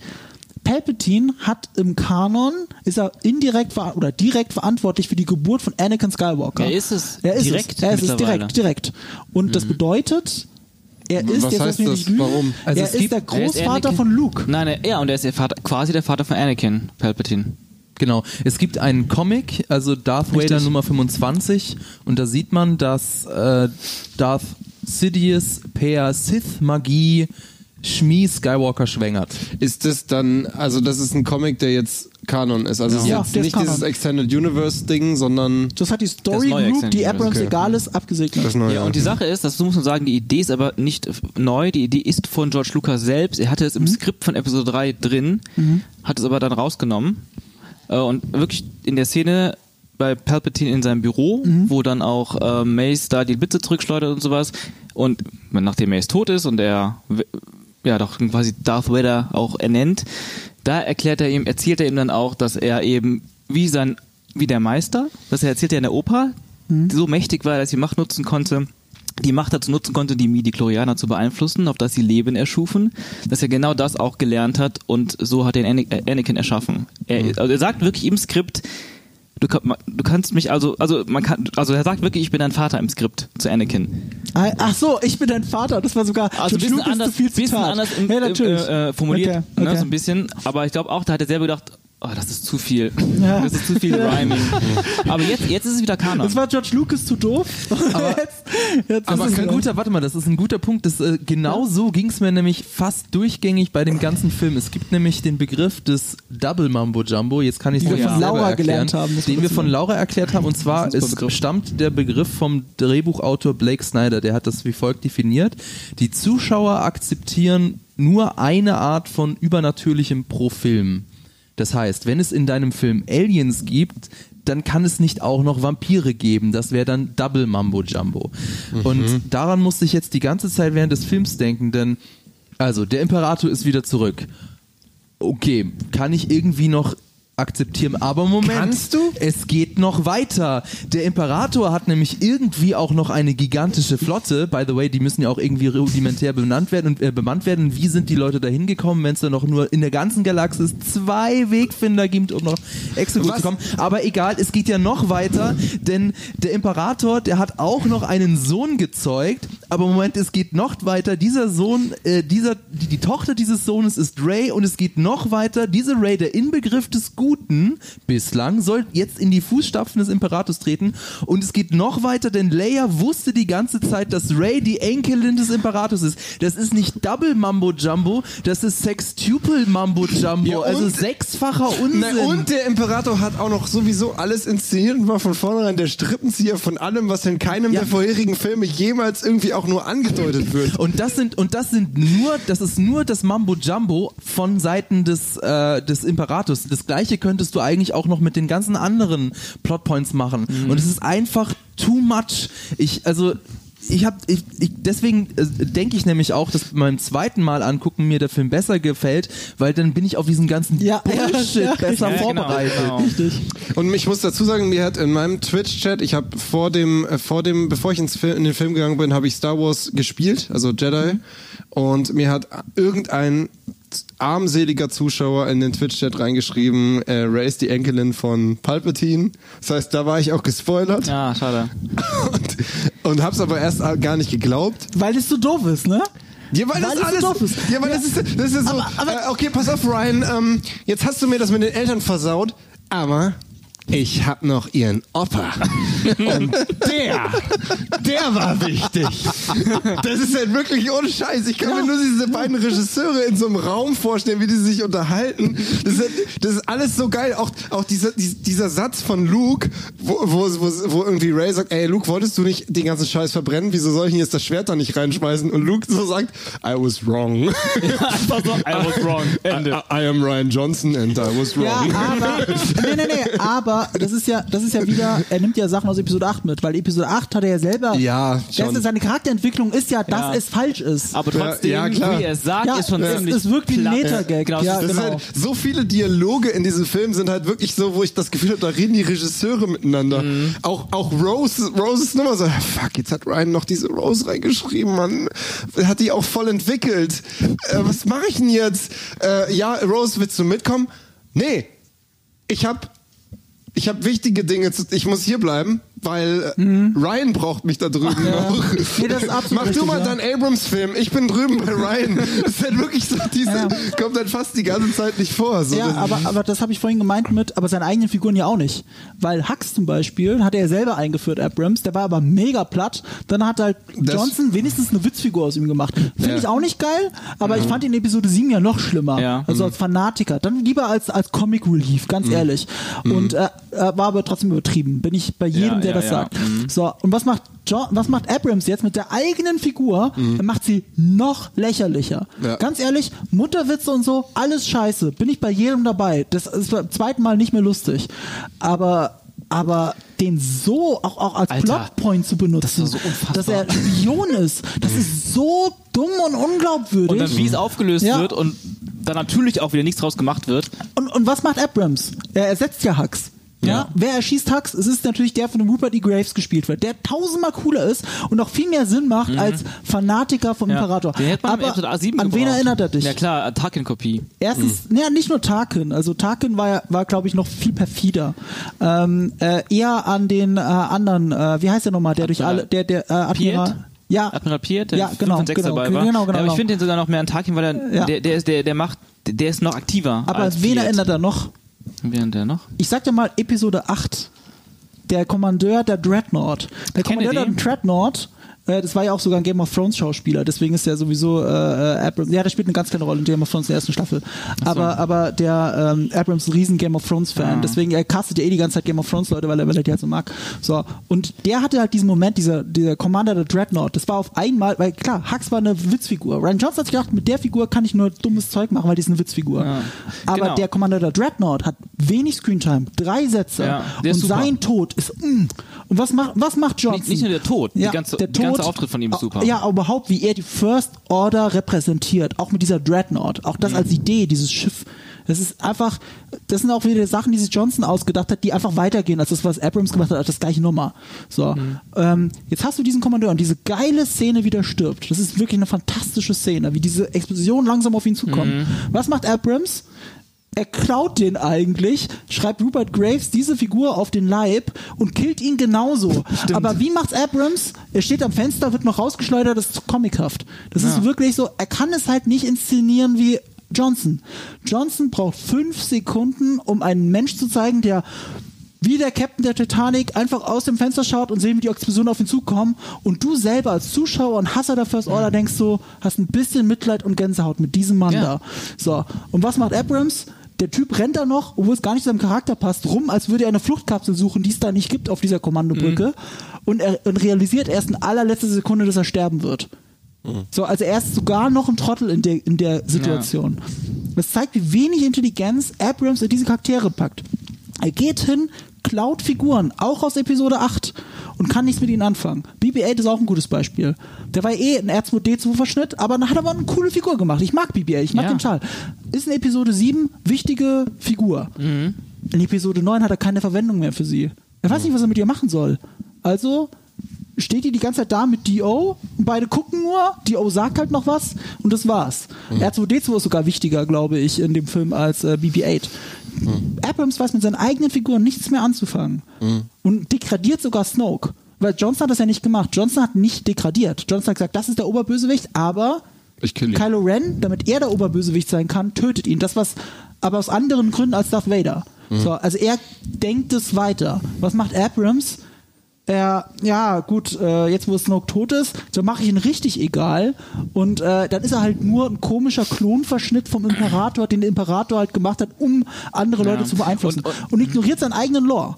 Weil der Lore von Episode 7 ist tatsächlich, dass Snoke ein uraltes Wesen Ja. ist, älter als der Imperator. Ne, das, das, also das Einzige, was wir wissen über Lore, das auch im Skript von Episode Ja, 7 steht, ja, ist, dass äh, Snoke zu Kylo sagt, es gibt eine sehr coole, ein cooles, cooler Dialog, der geschnitten wurde, leider. Der einzige gute Dialog zwischen Snoke und Kylo Mhm. Mhm. in Episode 7, den es leider nicht gibt. Ähm, da, da beginnt er so mit, äh, so, dass er sagt, äh, ähm, I watched the Empire rise and then fall. Das heißt, er muss zu, zumindest zur Zeit der Prequels schon gelebt haben. Mhm. Aber es heißt nicht, dass er unbedingt älter ist als der Imperator. Aber allein das ist schon ein bisschen, das, das war schon cool. Und das, Wäre cool gewesen, Wir kommen in dieses wäre. Gebiet, was ich ja gesagt habe. Er nimmt ja die ganze Zeit Episode 8 und zeigt nicht nur den Mittelfinger Episode 8, diese Metagags, die Mhm. gibt's klar. Aber gleichzeitig geht er hin und nimmt die Sachen, weil er sagt, nee, das will ich selber erzählen. Also das mit Snoke Ja. und Imperator ist ja das Gleiche. Und er geht zum Beispiel hin, den Helm von Kylo Ren. Kylo Ren macht den kaputt in Episode 8. So. Und jetzt denkt sich, jetzt denkt sich Abrams, aber das war doch meine Idee. Also ich wollte gerne erzählen, dass er den Helm nicht mehr braucht, weil er er ist. Was mache ich denn jetzt? Okay, er setzt ihn wieder zusammen, um ihn dann selber wieder loszuwerden und Licht so, so, das ist so lächerlich. Also er zeigt ja nicht Episode 8 den Mittelfinger, sondern er sagt, ich will das doch machen. Du Ja, hast es schon ja, gemacht, warte mal, ich du warst schon so clever, Ich, inter ich, ich, inter ich interpretiere das anders. Ja? Ich interpretiere das als komplette Annihilation von Episode 8, damit man wirklich 7 gucken kann und dann 9. Weil äh, du hast die ganzen wichtigen Szenen, die in Episode 8 passieren, werden irgendwie wieder aufgegriffen. Wenn du Snoke kannst du halt, wie erst diese Figur, die in diesem Glaskasten ist. Erste Szene, Kylo Ren geht zum äh, zu Palpatine. Du siehst ganz kurz Snoke Ja. im Glas Ja. in so einem Glaskasten drin. Okay, alles klar. Haben wir auch erzählt. Snoke ist irgendeine Snoke ist irgendeine Schöpfung nur von Palpatine, ist damit nicht mehr wichtig. Dann hast du diese die geilste Szene aus Episode 8, die halt leider dann so endet, dass für mich der Film schlecht ist, nämlich mit dem dem Angebot mit der Hand. Ja, das, das brauche ich auch nochmal. Lass mich Ja, das auch nochmal reinpacken und lass mich das auch nochmal ab. Dann, dann, soll, dann soll halt dieser Moment auch nochmal passieren und dann soll sie auch nochmal ablehnen. Ja, ja, weißt du, das ist halt, aber das ist für mich halt nur so, damit er halt die wichtigsten Sachen auch drin hat. Ja. Da gibt's halt die kurze Geisterbegegnung mit, äh, mit, äh, mit, äh, mit äh, hier Luke. Ja. Da gibt's ja auch so eine Trainingsszene noch und, mit und woran Leia. erinnert dich die Geisterbegegnung? Naja, das Die ist. ist mehr wie Yoda als alle anderen Ach Geister. so, ja, gut, okay. Ja, aber der schlecht. physisch Ja, aber schlecht. schlecht. Es ist für mich halt, aber das meine ich Ja. halt, das meine ich halt damit, dass es halt nicht, es ist jetzt nicht wörtlich gesehen ersetzt ist Episode 8, weil natürlich ist ja jetzt Luke Mhm. ein Geist und ist nicht mehr da, aber es ist ja trotzdem so, okay, du hast halt, wenn du sieben geguckt hast, erwartest du halt diese Mentorenbegegnung Mhm. mit Luke, okay, dann packe ich ihn als Geist halt nochmal rein, dass es die auch in, in neun irgendwie drin habe, dann packe ich noch die Leia-Szene rein, damit es auch irgendwie erklärt ist, dass Mhm. sie trainiert hat äh, und dann habe ich eigentlich alles, was ich brauche, um zu sagen, yo Leute, guckt sieben und dann neun. das ist halt meine Interpretation, warum das Ja, so pa ist. pass auf, da kann man nämlich auch ein ganz anderes Framing packen. Das, Ja. Ich sag dir ein Beispiel. Ähm, in den Medien ging neulich ein Interview von ihm rum, äh, wo dann überall gesagt wurde, J.J. Abrams kritisiert Episode 8. Was hat er gesagt? Er hat wortwörtlich gesagt, ähm, das, das, was ich vorhin schon erzählt habe, Leute wollen nicht ins Kino gehen und, und diesen Meta-Ansatz. Na, also Johnson, was der Johnson gemacht hat, findet er toll und super, aber die Leute wollen das nicht sehen. So, das ist die Aussage. So, jetzt kann man natürlich sagen, oh, der hat doch Episode 8 kritisiert, weil er was gemacht hat, was die Leute nicht sehen wollen. Nee, nee, der kritisiert uns. Wir sind die Deppen, die nichts Kompliziertes sehen wollen. Äh, deswegen nimmt er die gleichen Sachen, weil er sie selber erzählen wollte. Die wollte er selber, er sagt es auch in dem gleichen Interview schon wieder. So, der sitzt da wirklich so da, vom Interview von ABC News und so, I was so jealous und äh, hier, äh, hier, Ryan Johnson konnte mit meinen Figuren weitermachen und so. Ich war jealous, ich fand das Skript total geil. Es gibt diese, diese überlieferten Sachen, die er nicht äh, in der Öffentlichkeit gesagt hat, dass er das Skript, also das Skript von Episode 8 gelesen hat, das fand er so geil, dass er es am liebsten selber gemacht hätte. Jetzt hast du den Film, wo er sich viele Schlüsselszenen aus Episode 8 nimmt und sie klaut. Oder auch weiterentwickelt. Anführungsstrichen. Er, sie kommt seine Narrative rein. Die Machtprojektion zum Beispiel. Das ist bei ihm auch wichtig. Ist es so geil und ruhig inszeniert wie bei Johnson? Nee, also die, da sind viele dieser Dialoge funktionieren auch nur mit angucken. Gerade dieses Händeberühren zum ersten Mal. Die, die sprechen eine Minute lang nicht miteinander. Äh, st stell dir mal eine Stelle überhaupt in Episode 9 vor, wo Leute eine Minute lang nicht miteinander sprechen. So, er hat das auch drin und er sagt es ja auch, nimm diesmal meine Hand. Und dann gibt's auch Ah, über diese Machtprojektion kann man auch Sachen wirklich transportieren, was der Johnson schon etabliert hat mit dem Mit dem Wassertropfen Wasser, alles. Genau, das war auch Gänsehaut. Also reicht ja das Wei- Lichtschwert weiter. Ja, das geil. Wofür reicht dir das Lichtschwert weiter? Für welchen Moment? Für den, du meinst, das, das ist eine Kopie von der Thronraumszene ja, ist. das ist die Billigversion von der Thronraumszene. Also wirklich, das ist die Billigversion davon. schlecht er nimmt jetzt. die Knights of Ren. Die, wo man ja Johnson sogar, weißt du, was Johnson zu den Knights of Ren gesagt hat? Die sollen nicht verheizt werden in so einer Szene. Die, Ri- die, das, sollen in ist, der das nächsten ist das Szene. Coolste, was ich je in Star Wars gesehen habe. Die Kann ich Ren? bitte eine ganze Trilogie nur mit diesen Knights of Ren? Ja, theoretisch das? Die wären das so Coolste. geil. Die wären sind geil, so stylisch. aber was du in dem Film siehst, finde, ist in ja dem nicht Film geil. sind die, in dem Also, Film ja. sind die komplett scheiße, also aber ich die. finde ich find die vom Design Ja, mega, mega. langwe- Nein, Na, mega so, langweilig. find die, die- die, wirken für mich, also die wirken gar nicht Star Wars. Die könnten im Mad Max Film geil aussehen, aber in Star Wars Ich finde, die sehen aus wie äh, eine Mischung aus, Kokosnuss. Aus, Kylo Ren und den Bounty Huntern. Wie aber, man sie aber, aber in viel so zu Ritter und und und Aber die heißen auch altbacken. Ren. So, also die haben geil. sehen einfach nicht Science Fiction aus. Sie hätten sie auch weglassen können. Ich bin nämlich tatsächlich es Ja, die- leid. In dem Film bringen die gar nichts. Ich bin es ja. nämlich leid, dass ich jetzt neben den Filmen auch noch irgendwelche Comics lesen muss, Mhm. weil ähm, es, ich oute mich jetzt hier gerne als jemand, der einfach keine Comics lesen möchte. Und es wird tatsächlich in, es gibt jetzt extra halt zu dem in, zu dem Film am 18.12. ist es rausgekommen, eine neue Comicreihe, die die äh, Knights of Ren eben erklärt. Aber ich möchte, dass die auch für sich in dem Film Ja. funktionieren. Voll. Und sie sind eigentlich nur so der der Vorendgegner für für Kylo Ren und es wird auch überhaupt nicht erklärt, warum. Das waren eigentlich seine besten Buddies. Warum sind die jetzt auf einmal gegen ihn? Genau, die sind da gut, ja.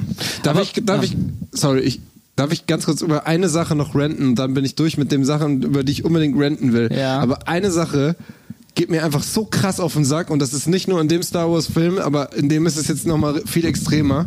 Dieses Runterspielen von bösen Dingen, die passiert sind. Die, also das ist halt dieses, die schießen mit einem Raumschiff auf einen Planeten und ein ganzer Planet explodiert. Das ist, glaube ich, der größte Genozid, die, die grausamste Tat in Sachen Bodycount, die es jemals in irgendeinem Film gegeben hat.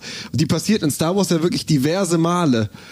Aber man sieht es halt in den Filmen nicht so grausam, weil es soll ja auch, ist Disney und soll auch für Kinder und so. Deswegen zeigen wir ja nicht, wie grausam das eigentlich ist und die Kinder denken dann, oh, Planet explodiert. Aber wie grausam ist es eigentlich und wie, wie will mir dieser Film ernsthaft erzählen, dass ich Kylo Ren jetzt immer noch sagen soll, also ich glaube zum Beispiel nicht, dass ich glaube Ryan Johnson hat ganz klar gesagt, Kylo Ren ist irredeemable. Ich habe das die Mhm. Die die die dass sie die Hand ablehnt, dass er dann so komplett ausrastet in dieser letzten Mhm. Schlacht. Das war für mich der Punkt, wo Ryan gesagt hat, ich erzähle jetzt die Geschichte von Sorry, es ist leider zu spät für diesen Typen. Ja. Und Abrams hat gesagt, nee, ich wollte aber, dass er redeemed wird, deswegen mache ich das alles nochmal und redeem ihn dann doch. Aber wie soll dieser Typ redeemed werden? Der hat einen Planeten in die Luft gesprengt. Der hat einen, das ist, das sind unverzeihliche Taten. Ja, aber ich war ein bisschen sauer und meine Eltern und so. Okay, dann habe ich doch Verständnis für dich. Das ist doch, also das sind diese Taten sind einfach mittlerweile so aus out of control böse, dass es für mich da nichts gibt von wegen Grauzone und eigentlich ist er doch ein guter. Aber auch da, Stimme ich dir voll zu. äh, ja. weißt du, ihre Beziehung konnte er nur so entwickeln wegen Episode 8. Also Ja. das baut ja alles komplett auf Episode 8 auf, dass sie überhaupt sich mal angenähert sind. Das gab's Mhm. ja in Episode 7 gar nicht. Muss man auch mal sagen. Kylo Ren, ich liebe Kylo, Kylo Ren ist mit Abstand meine Lieblingsfigur in der gesamten ja, neuen und das Trilogie. war für mich nur Und- seit, seit dem achten Teil halt. Und ich behaupte auch überhaupt äh, eine meiner Lieblingsfiguren in gesamt Star Wars. Also wirklich ganz nah an Darth Figur Vader auch, ja. dran. Ich liebe Ja. Kylo Ren. Und der Wie Adam. Driver den spielt, ist der Wahnsinn. Aber auch hier wieder hauptsächlich Episode 8. Ich habe jetzt wieder so viel Zeug aus Episode 8 gesehen. Das hat mich wieder da, also im Schnitt halt, gerade eben. Äh, das hat mich so sehr daran erinnert, wie gut er ist, wie sehr ich diese Szenen liebe, all das. Oh Gott, ist das gut gespielt. Und, Mhm. und, und Abrams nimmt sich das halt, er braucht das für seinen Film. Das ist ja kein Mittelfinger Richtung Episode 8. Nee, nee, dass er eigentlich, oh Gott, zum Glück hast du es erzählt, weil bei mir war das ein kleiner Junge, der einfach seinen Vater umgebracht hat. Ich muss irgendwas ja, erzählen. aber er selber hat auch selber erzählt in Episode 7, wie er das ganze System zerstört hat. Also er war Teil davon, von denen, die das gemacht haben. Und das ist auch das Problem bei Abrams. Da wurde auch mal kritisiert in einem Interview, wie wenig emotional oder emotionale Wirkung es hat, dass ein ganzer Planet, der so aussieht wie Coruscant mit Milliarden von Bewohnern zerstört wird und kein juckt's eigentlich. Und es spielt einfach keine Rolle, auch moralisch gesehen. Naja, es ist halt ne? Es ist einfach nur so, das machen halt die Bösen. Punkt. Ja, es ist halt so sehr, eine sehr kindliche Sicht irgendwie auf das Böse, die, der der Film dann gefühlt selber auch zum Opfer wird, weil er erzählt seine Geschichte dann auf dieser kindlichen Sicht weiter. Es ist ja nicht so, dass die Charaktere sich scheinbar auch gar nicht so richtig bewusst sind, wie böse das ist. Wie fandet ihr denn, ähm, letzte Frage von mir, wie fandet ihr denn Prinzessin Leia äh, oder Gen General Organa in dem Film? Weil ich, also aller Ehren, dass sie sie halt versucht haben noch einzubauen und dass sie sie halt ähm, auch nicht komplett irgendwie reproduziert haben, sondern dass sie versucht haben, das so hinzufaken, dass es halt passt mit den vorhandenen Szenen. Aber ich fand, man hat es einfach Ja. derbe gemerkt. Sie Also- hatte nichts Relevantes zu sagen und es waren andauernd immer so so random Sprüche, wo man so denkt, okay, da, da hat jemand auf das Soundboard gedrückt und dann kam ein, ein Prinzessin ja auch. Leia Satz. Uh, never underestimate a droid. Ah, okay, danke, Okay, danke, also, also ich, äh, mich juckt schon die ganze Zeit, ich möchte Jo, nur, raus. Ich, möchte, bin, ich bin fertig mit Ist er meinem. aber zu Leia? Ja, Also- ich ah, möchte okay, nämlich gut. nicht nur haten, ich möchte auch ein paar Sachen sagen. Also ich habe ja dem Film eine 6 gegeben und jetzt nicht eine 3 oder so. Ein paar Sachen Ja, aber, fand, aber das liegt daran, weil wir gerade jetzt die, die Story im Detail diskutieren und das sind natürlich die Flaws. Der Film hat sich trotzdem ja schön angefühlt. Also, also, das ist, ne? also jetzt nochmal zu, zu, zu Leia. Ähm, natürlich weiß ich, wie diese Szenen entstanden sind. Sie haben Deleted Scenes genommen aus Episode 7 und ähm, sie ist ja äh, 2016 gestorben und äh, wer weiß, wie dieser Film sonst gewesen Ja. wäre. Das wissen wir, das werden wir niemals wissen. Aber trotzdem fand ich jetzt, ähm, es hat erstaunlich gut funktioniert. Also natürlich sagt sie nur Quatsch. Sie, sie, sie haben die Szenen um sie herum gebaut. Wenn du das weißt, fällt dir das natürlich auf. Ja. Aber trotzdem war es für mich nicht der Fremdkörper, von dem ich befürchtet habe, dass er ist. Man hat allerdings gemerkt, genau die Stelle hat, konnte man, da konnte man wirklich den Finger drauflegen, die Stelle, wo ihnen das Deleted Footage ausgegangen ist. Das ist nämlich genau die Szene, wo sie sich ins Bett legt, um zu sterben. Genau, das war schade, weil das Und das, das, das habe ich dann auch nicht verstanden. Also diese, was da jetzt mit genau mit Kylo Ren passiert ist, Das da, hab ich- das habe ich nicht, also ich, ja, Keine Ahnung, was es sollte. War auf einmal tot. Ja, also da, ich würde auch da hinzufügen, ich fand es, mich hat das positiv überrascht. Ich fand das richtig gut mit Leia. Also Mhm. beim ersten Mal gucken, beim zweiten Mal gucken, ist habe ich auch mehr drauf geachtet, wie du meintest. Mhm. Man hat so random Lines von ihr eingebaut und so. Aber beim ersten Mal gucken fand ich es richtig gut. Also ich war echt überrascht, wie schön es funktioniert hat und also wie, wie, auch- ja, wie schön es auch zu sehen war irgendwie. Das Mhm. Es ist ja auch respektabel, dass sie es überhaupt so gemacht haben. Es ist mir von Anfang an hart aufgefallen, aber es hat mich nicht gestört. Ich fand's, wie gesagt, respektabel ist ein schönes Wort. Äh, ich fand's, äh, also ihr auch würdig, es so zu machen. Ich finde auch die letzten Szenen, wo man es recht wusste, wie du gesagt hast, Footage ist denen ausgegangen. Äh, ja, aber es hat funktioniert mit dem Thema, aber auch da wieder funktioniert, weil das Musikthema von John Williams einfach im Hintergrund läuft, anstatt was Neues. Also aber das ist auch besser okay so, besser so, als wenn sie jetzt einfach so. gestorben wäre, weil sie in echt gestorben ist. Also wenn man quasi. Plot Convenient sie gekillt hätte, zum Beispiel in Episode 8. Ich habe ja Schlimmeres, Ja. ich habe ja Schlimmeres erwartet. Ich habe ja erwartet sowas wie, sie schickt die Leute los und dann gerät sie in Vergessenheit, keiner redet mehr drüber. Oder jeder sagt, jemand sagt off so, oh, Leia ist gestorben, weil irgendjemand was nee, angegriffen im, hat. im oder so. Crawling am Anfang. Die General Organa ist tot. Apropos Crawl, leider, ich, ich Äh, will nee, eigentlich ganz, ganz, ich will noch okay. was dazu sagen. Äh, äh, Und zwar, sie haben es aber auch übertrieben. Sie haben auch zu viel von dem Footage genommen. Du hast wirklich gemerkt, Abrams hat wirklich jedes, jede Kameraeinstellung genommen, die ihm eingefallen ist. Viele Sachen sind einfach eins zu eins aus Episode 7. Das ist der gleiche Moment, das Umarmen so, ist alles gleich, ist bloß eine andere Kameraperspektive, eine andere Einstellungsgröße. Ja. So, das merkst du, das ist halt schade, weil er muss das nicht nehmen. Er hätte sie ja nicht so oft reinmachen müssen. Gerade am Anfang, da gibt es nämlich einen Moment, da gibt sie ihr das Lichtschwert, um ihr zu sagen, ich bin dessen nicht würdig. Eine Szene später kriegt sie es von Leia zurück. Das ist halt mega doof vom Plot her. So, und sie haben es halt gemacht, weil sie halt diesen Moment haben, wo sie ihr ein Lichtschwert gibt. Aber da musst du auch mal im Cut, und das wieder, das, was du eher analysiert hast, dass beim Editing halt da rumgespielt haben und eigentlich nicht wussten, was sie wirklich wollen. Da hätte auch ein guter Editor wirklich gesagt, Scheiß drauf, das nehmen wir jetzt raus, diese Geschichte, dass sie das Schwert gibt und dann wieder zurückkriegt. Ja. Dann haben wir halt weniger Layer drin, aber das macht doch, das ist doch besser für den Plot. Dann lass es doch bitte so machen, bevor das albern ist. Sie gibt es ihr und kriegst eine Szene später wieder zurück. Es gibt Ja. nichts alberneres als Konflikte, die nur eine Szene später wie von magischer Hand gelöst werden. Mhm. Das hat mich in Captain Marvel schon aufgeregt. Aber da ist es ja wirklich zu, Ja. zu leicht. So, jetzt möchte ich Ja. gerne noch was Po- Positives Ja. sagen. Und zwar, ähm, ich bin ja wirklich also leicht zu kriegen mit emotionalen Momenten und ich habe ja auch eine Schwäche für Nostalgie. Und die ähm, besten Szenen in Episode 9 waren ironischerweise die für mich, wenn ein Vertreter der neuen Trilogie mit einem Vertreter der alten Trilogie zusammen ist. Also das ist die Szene, ähm, Han Solo und Ben. Das hat, das übrigens war auch für mich eine große Überraschung. Ich bin ja hart gespoilert gewesen. Ja. Und dann tritt halt einfach mal äh, Harrison Ford nochmal auf. Das hat, also das ist auch schön, dass es trotz, trotz der Internetkultur, trotz der Spoilerkultur äh, so eine Überraschung nochmal gibt. Das fand ich, das fand ich tatsächlich sehr schön. Auch wenn's, wenn mein Ja. Kopf natürlich gesagt hat, ich verstehe es nicht, aber mein Herz sagt, ich fühle es. ähm, und Moment, Moment, und das war die erste Szene, du darfst gleich dazu was sagen. Die zweite Szene fand ich tatsächlich sehr schön, war die, ähm, war ah, Poe Dameron und äh, Lando Calrissian, wo er zu ihm tatsächlich gesagt hat, so ich, wie habt ihr das damals gemacht? Ich, Äh, ich Finn kann nicht. das.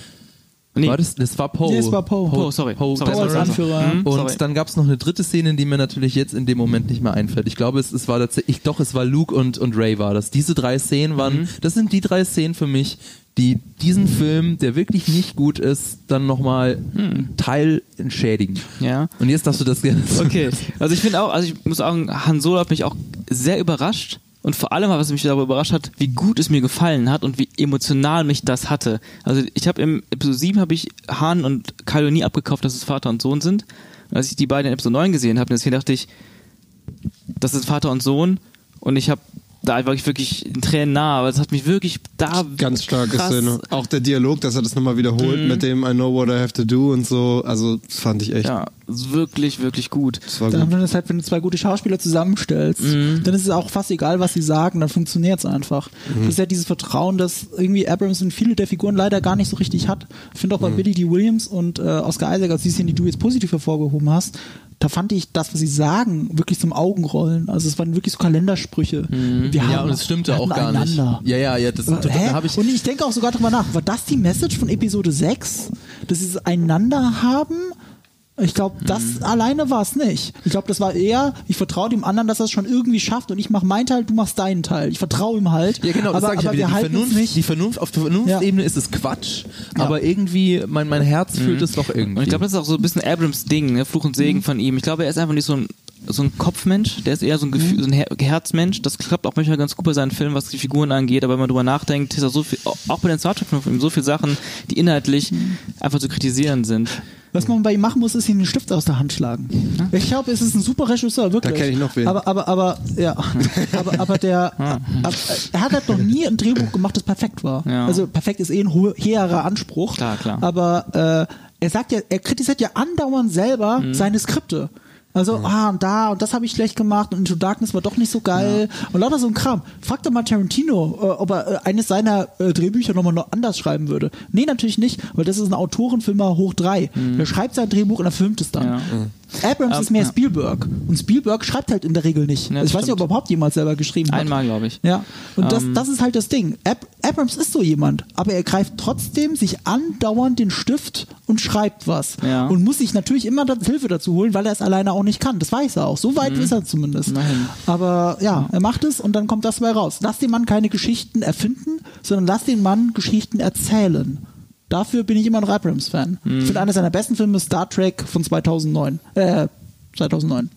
Den liebe ich. Den So lieb ich Leute, wirklich. wir haben jetzt noch Zeit für eine Wortmeldung. Dann würde ich sagen, um 22 Uhr sollten wir ja wirklich äh, Schluss Da- da- machen. da- ich will ja darf mein ich noch was noch droppen? stellen, ja.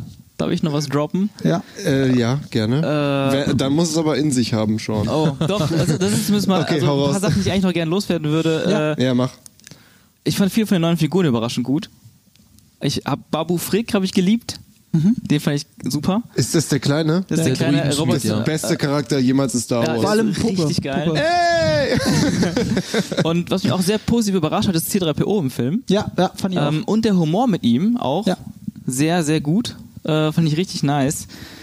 Ähm, und das war's auch schon. Nein, aber ähm, das, das, das sind Sachen. Aber ich fand generell so ähm, Kijimi fand ich ziemlich nice. Ich mochte auch Sorry Bliss sehr gerne, auch wenn sie nur wenig Auftritte hat. Aber ich mochte die Dynamik zwischen Poe und ihr sehr gerne. Und Poe generell fand ich überraschend stark im Film. Der hat mir sehr gut gefallen, fast mehr als Finn.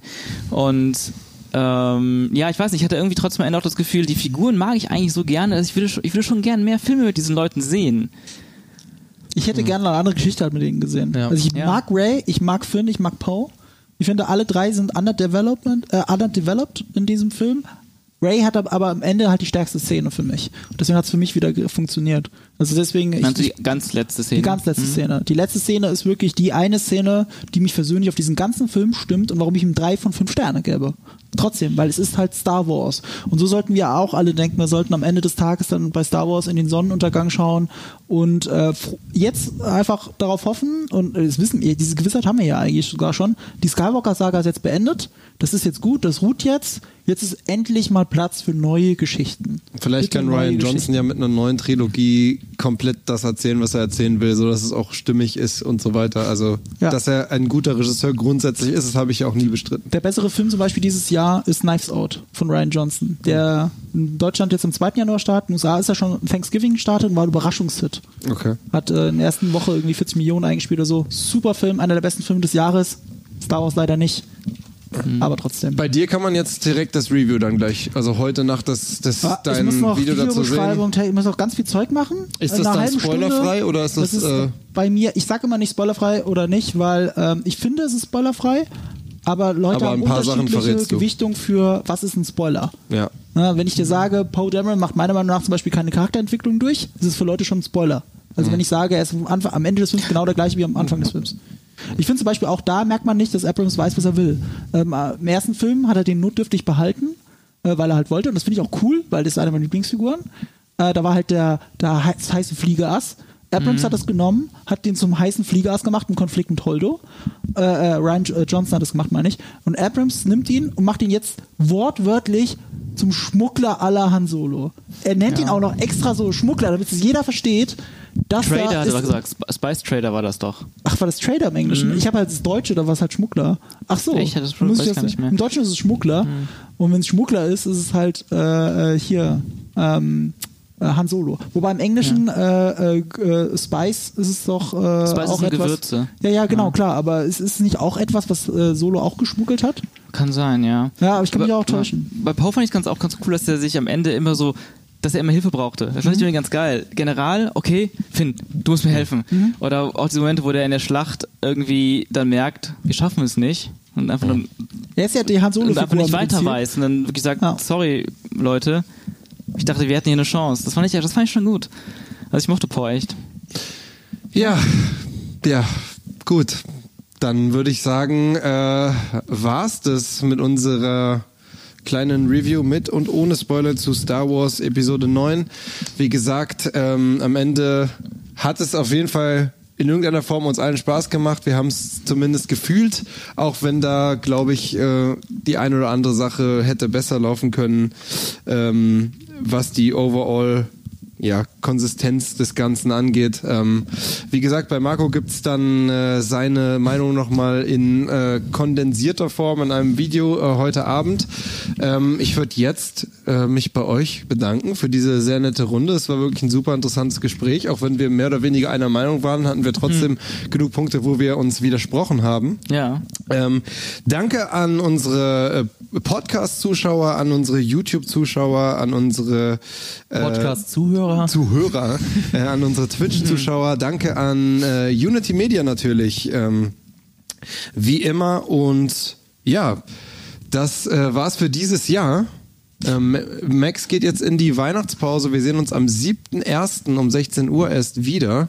Wir können Ähm, grob sagen, was wir aber nächstes Jahr schon machen. Ja, Nämlich, äh, die nächste Serie, äh, die nächste Quadrataugenfolge dann Ende Januar Ja. zu Thema. Äh, Hauptthema wäre wahrscheinlich, wir haben es noch nicht ganz durchgewungen, ähm, äh, besten Filme und besten Serien des Jahres äh, und worauf wir uns am meisten freuen 2020. Ja. So ein bisschen Review und Preview. Review und Preview. Das wird spannend, deswegen bleibt uns äh, gerne gewogen. Ähm, habt ein wunderschönes Weihnachtsfest, kommt gut ins neue Jahr.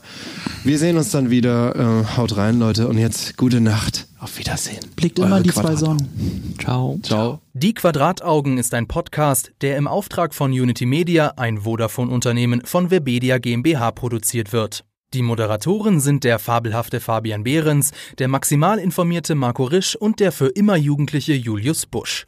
Regie Adrian Martin und Maximilian Prenger, Produktion Laura Samide. Und wenn ihr jetzt noch nicht genug habt, dann schaut auf unserem YouTube-Kanal Quadratauge vorbei oder auf unserer Webseite. Links findet ihr in den Show Notes.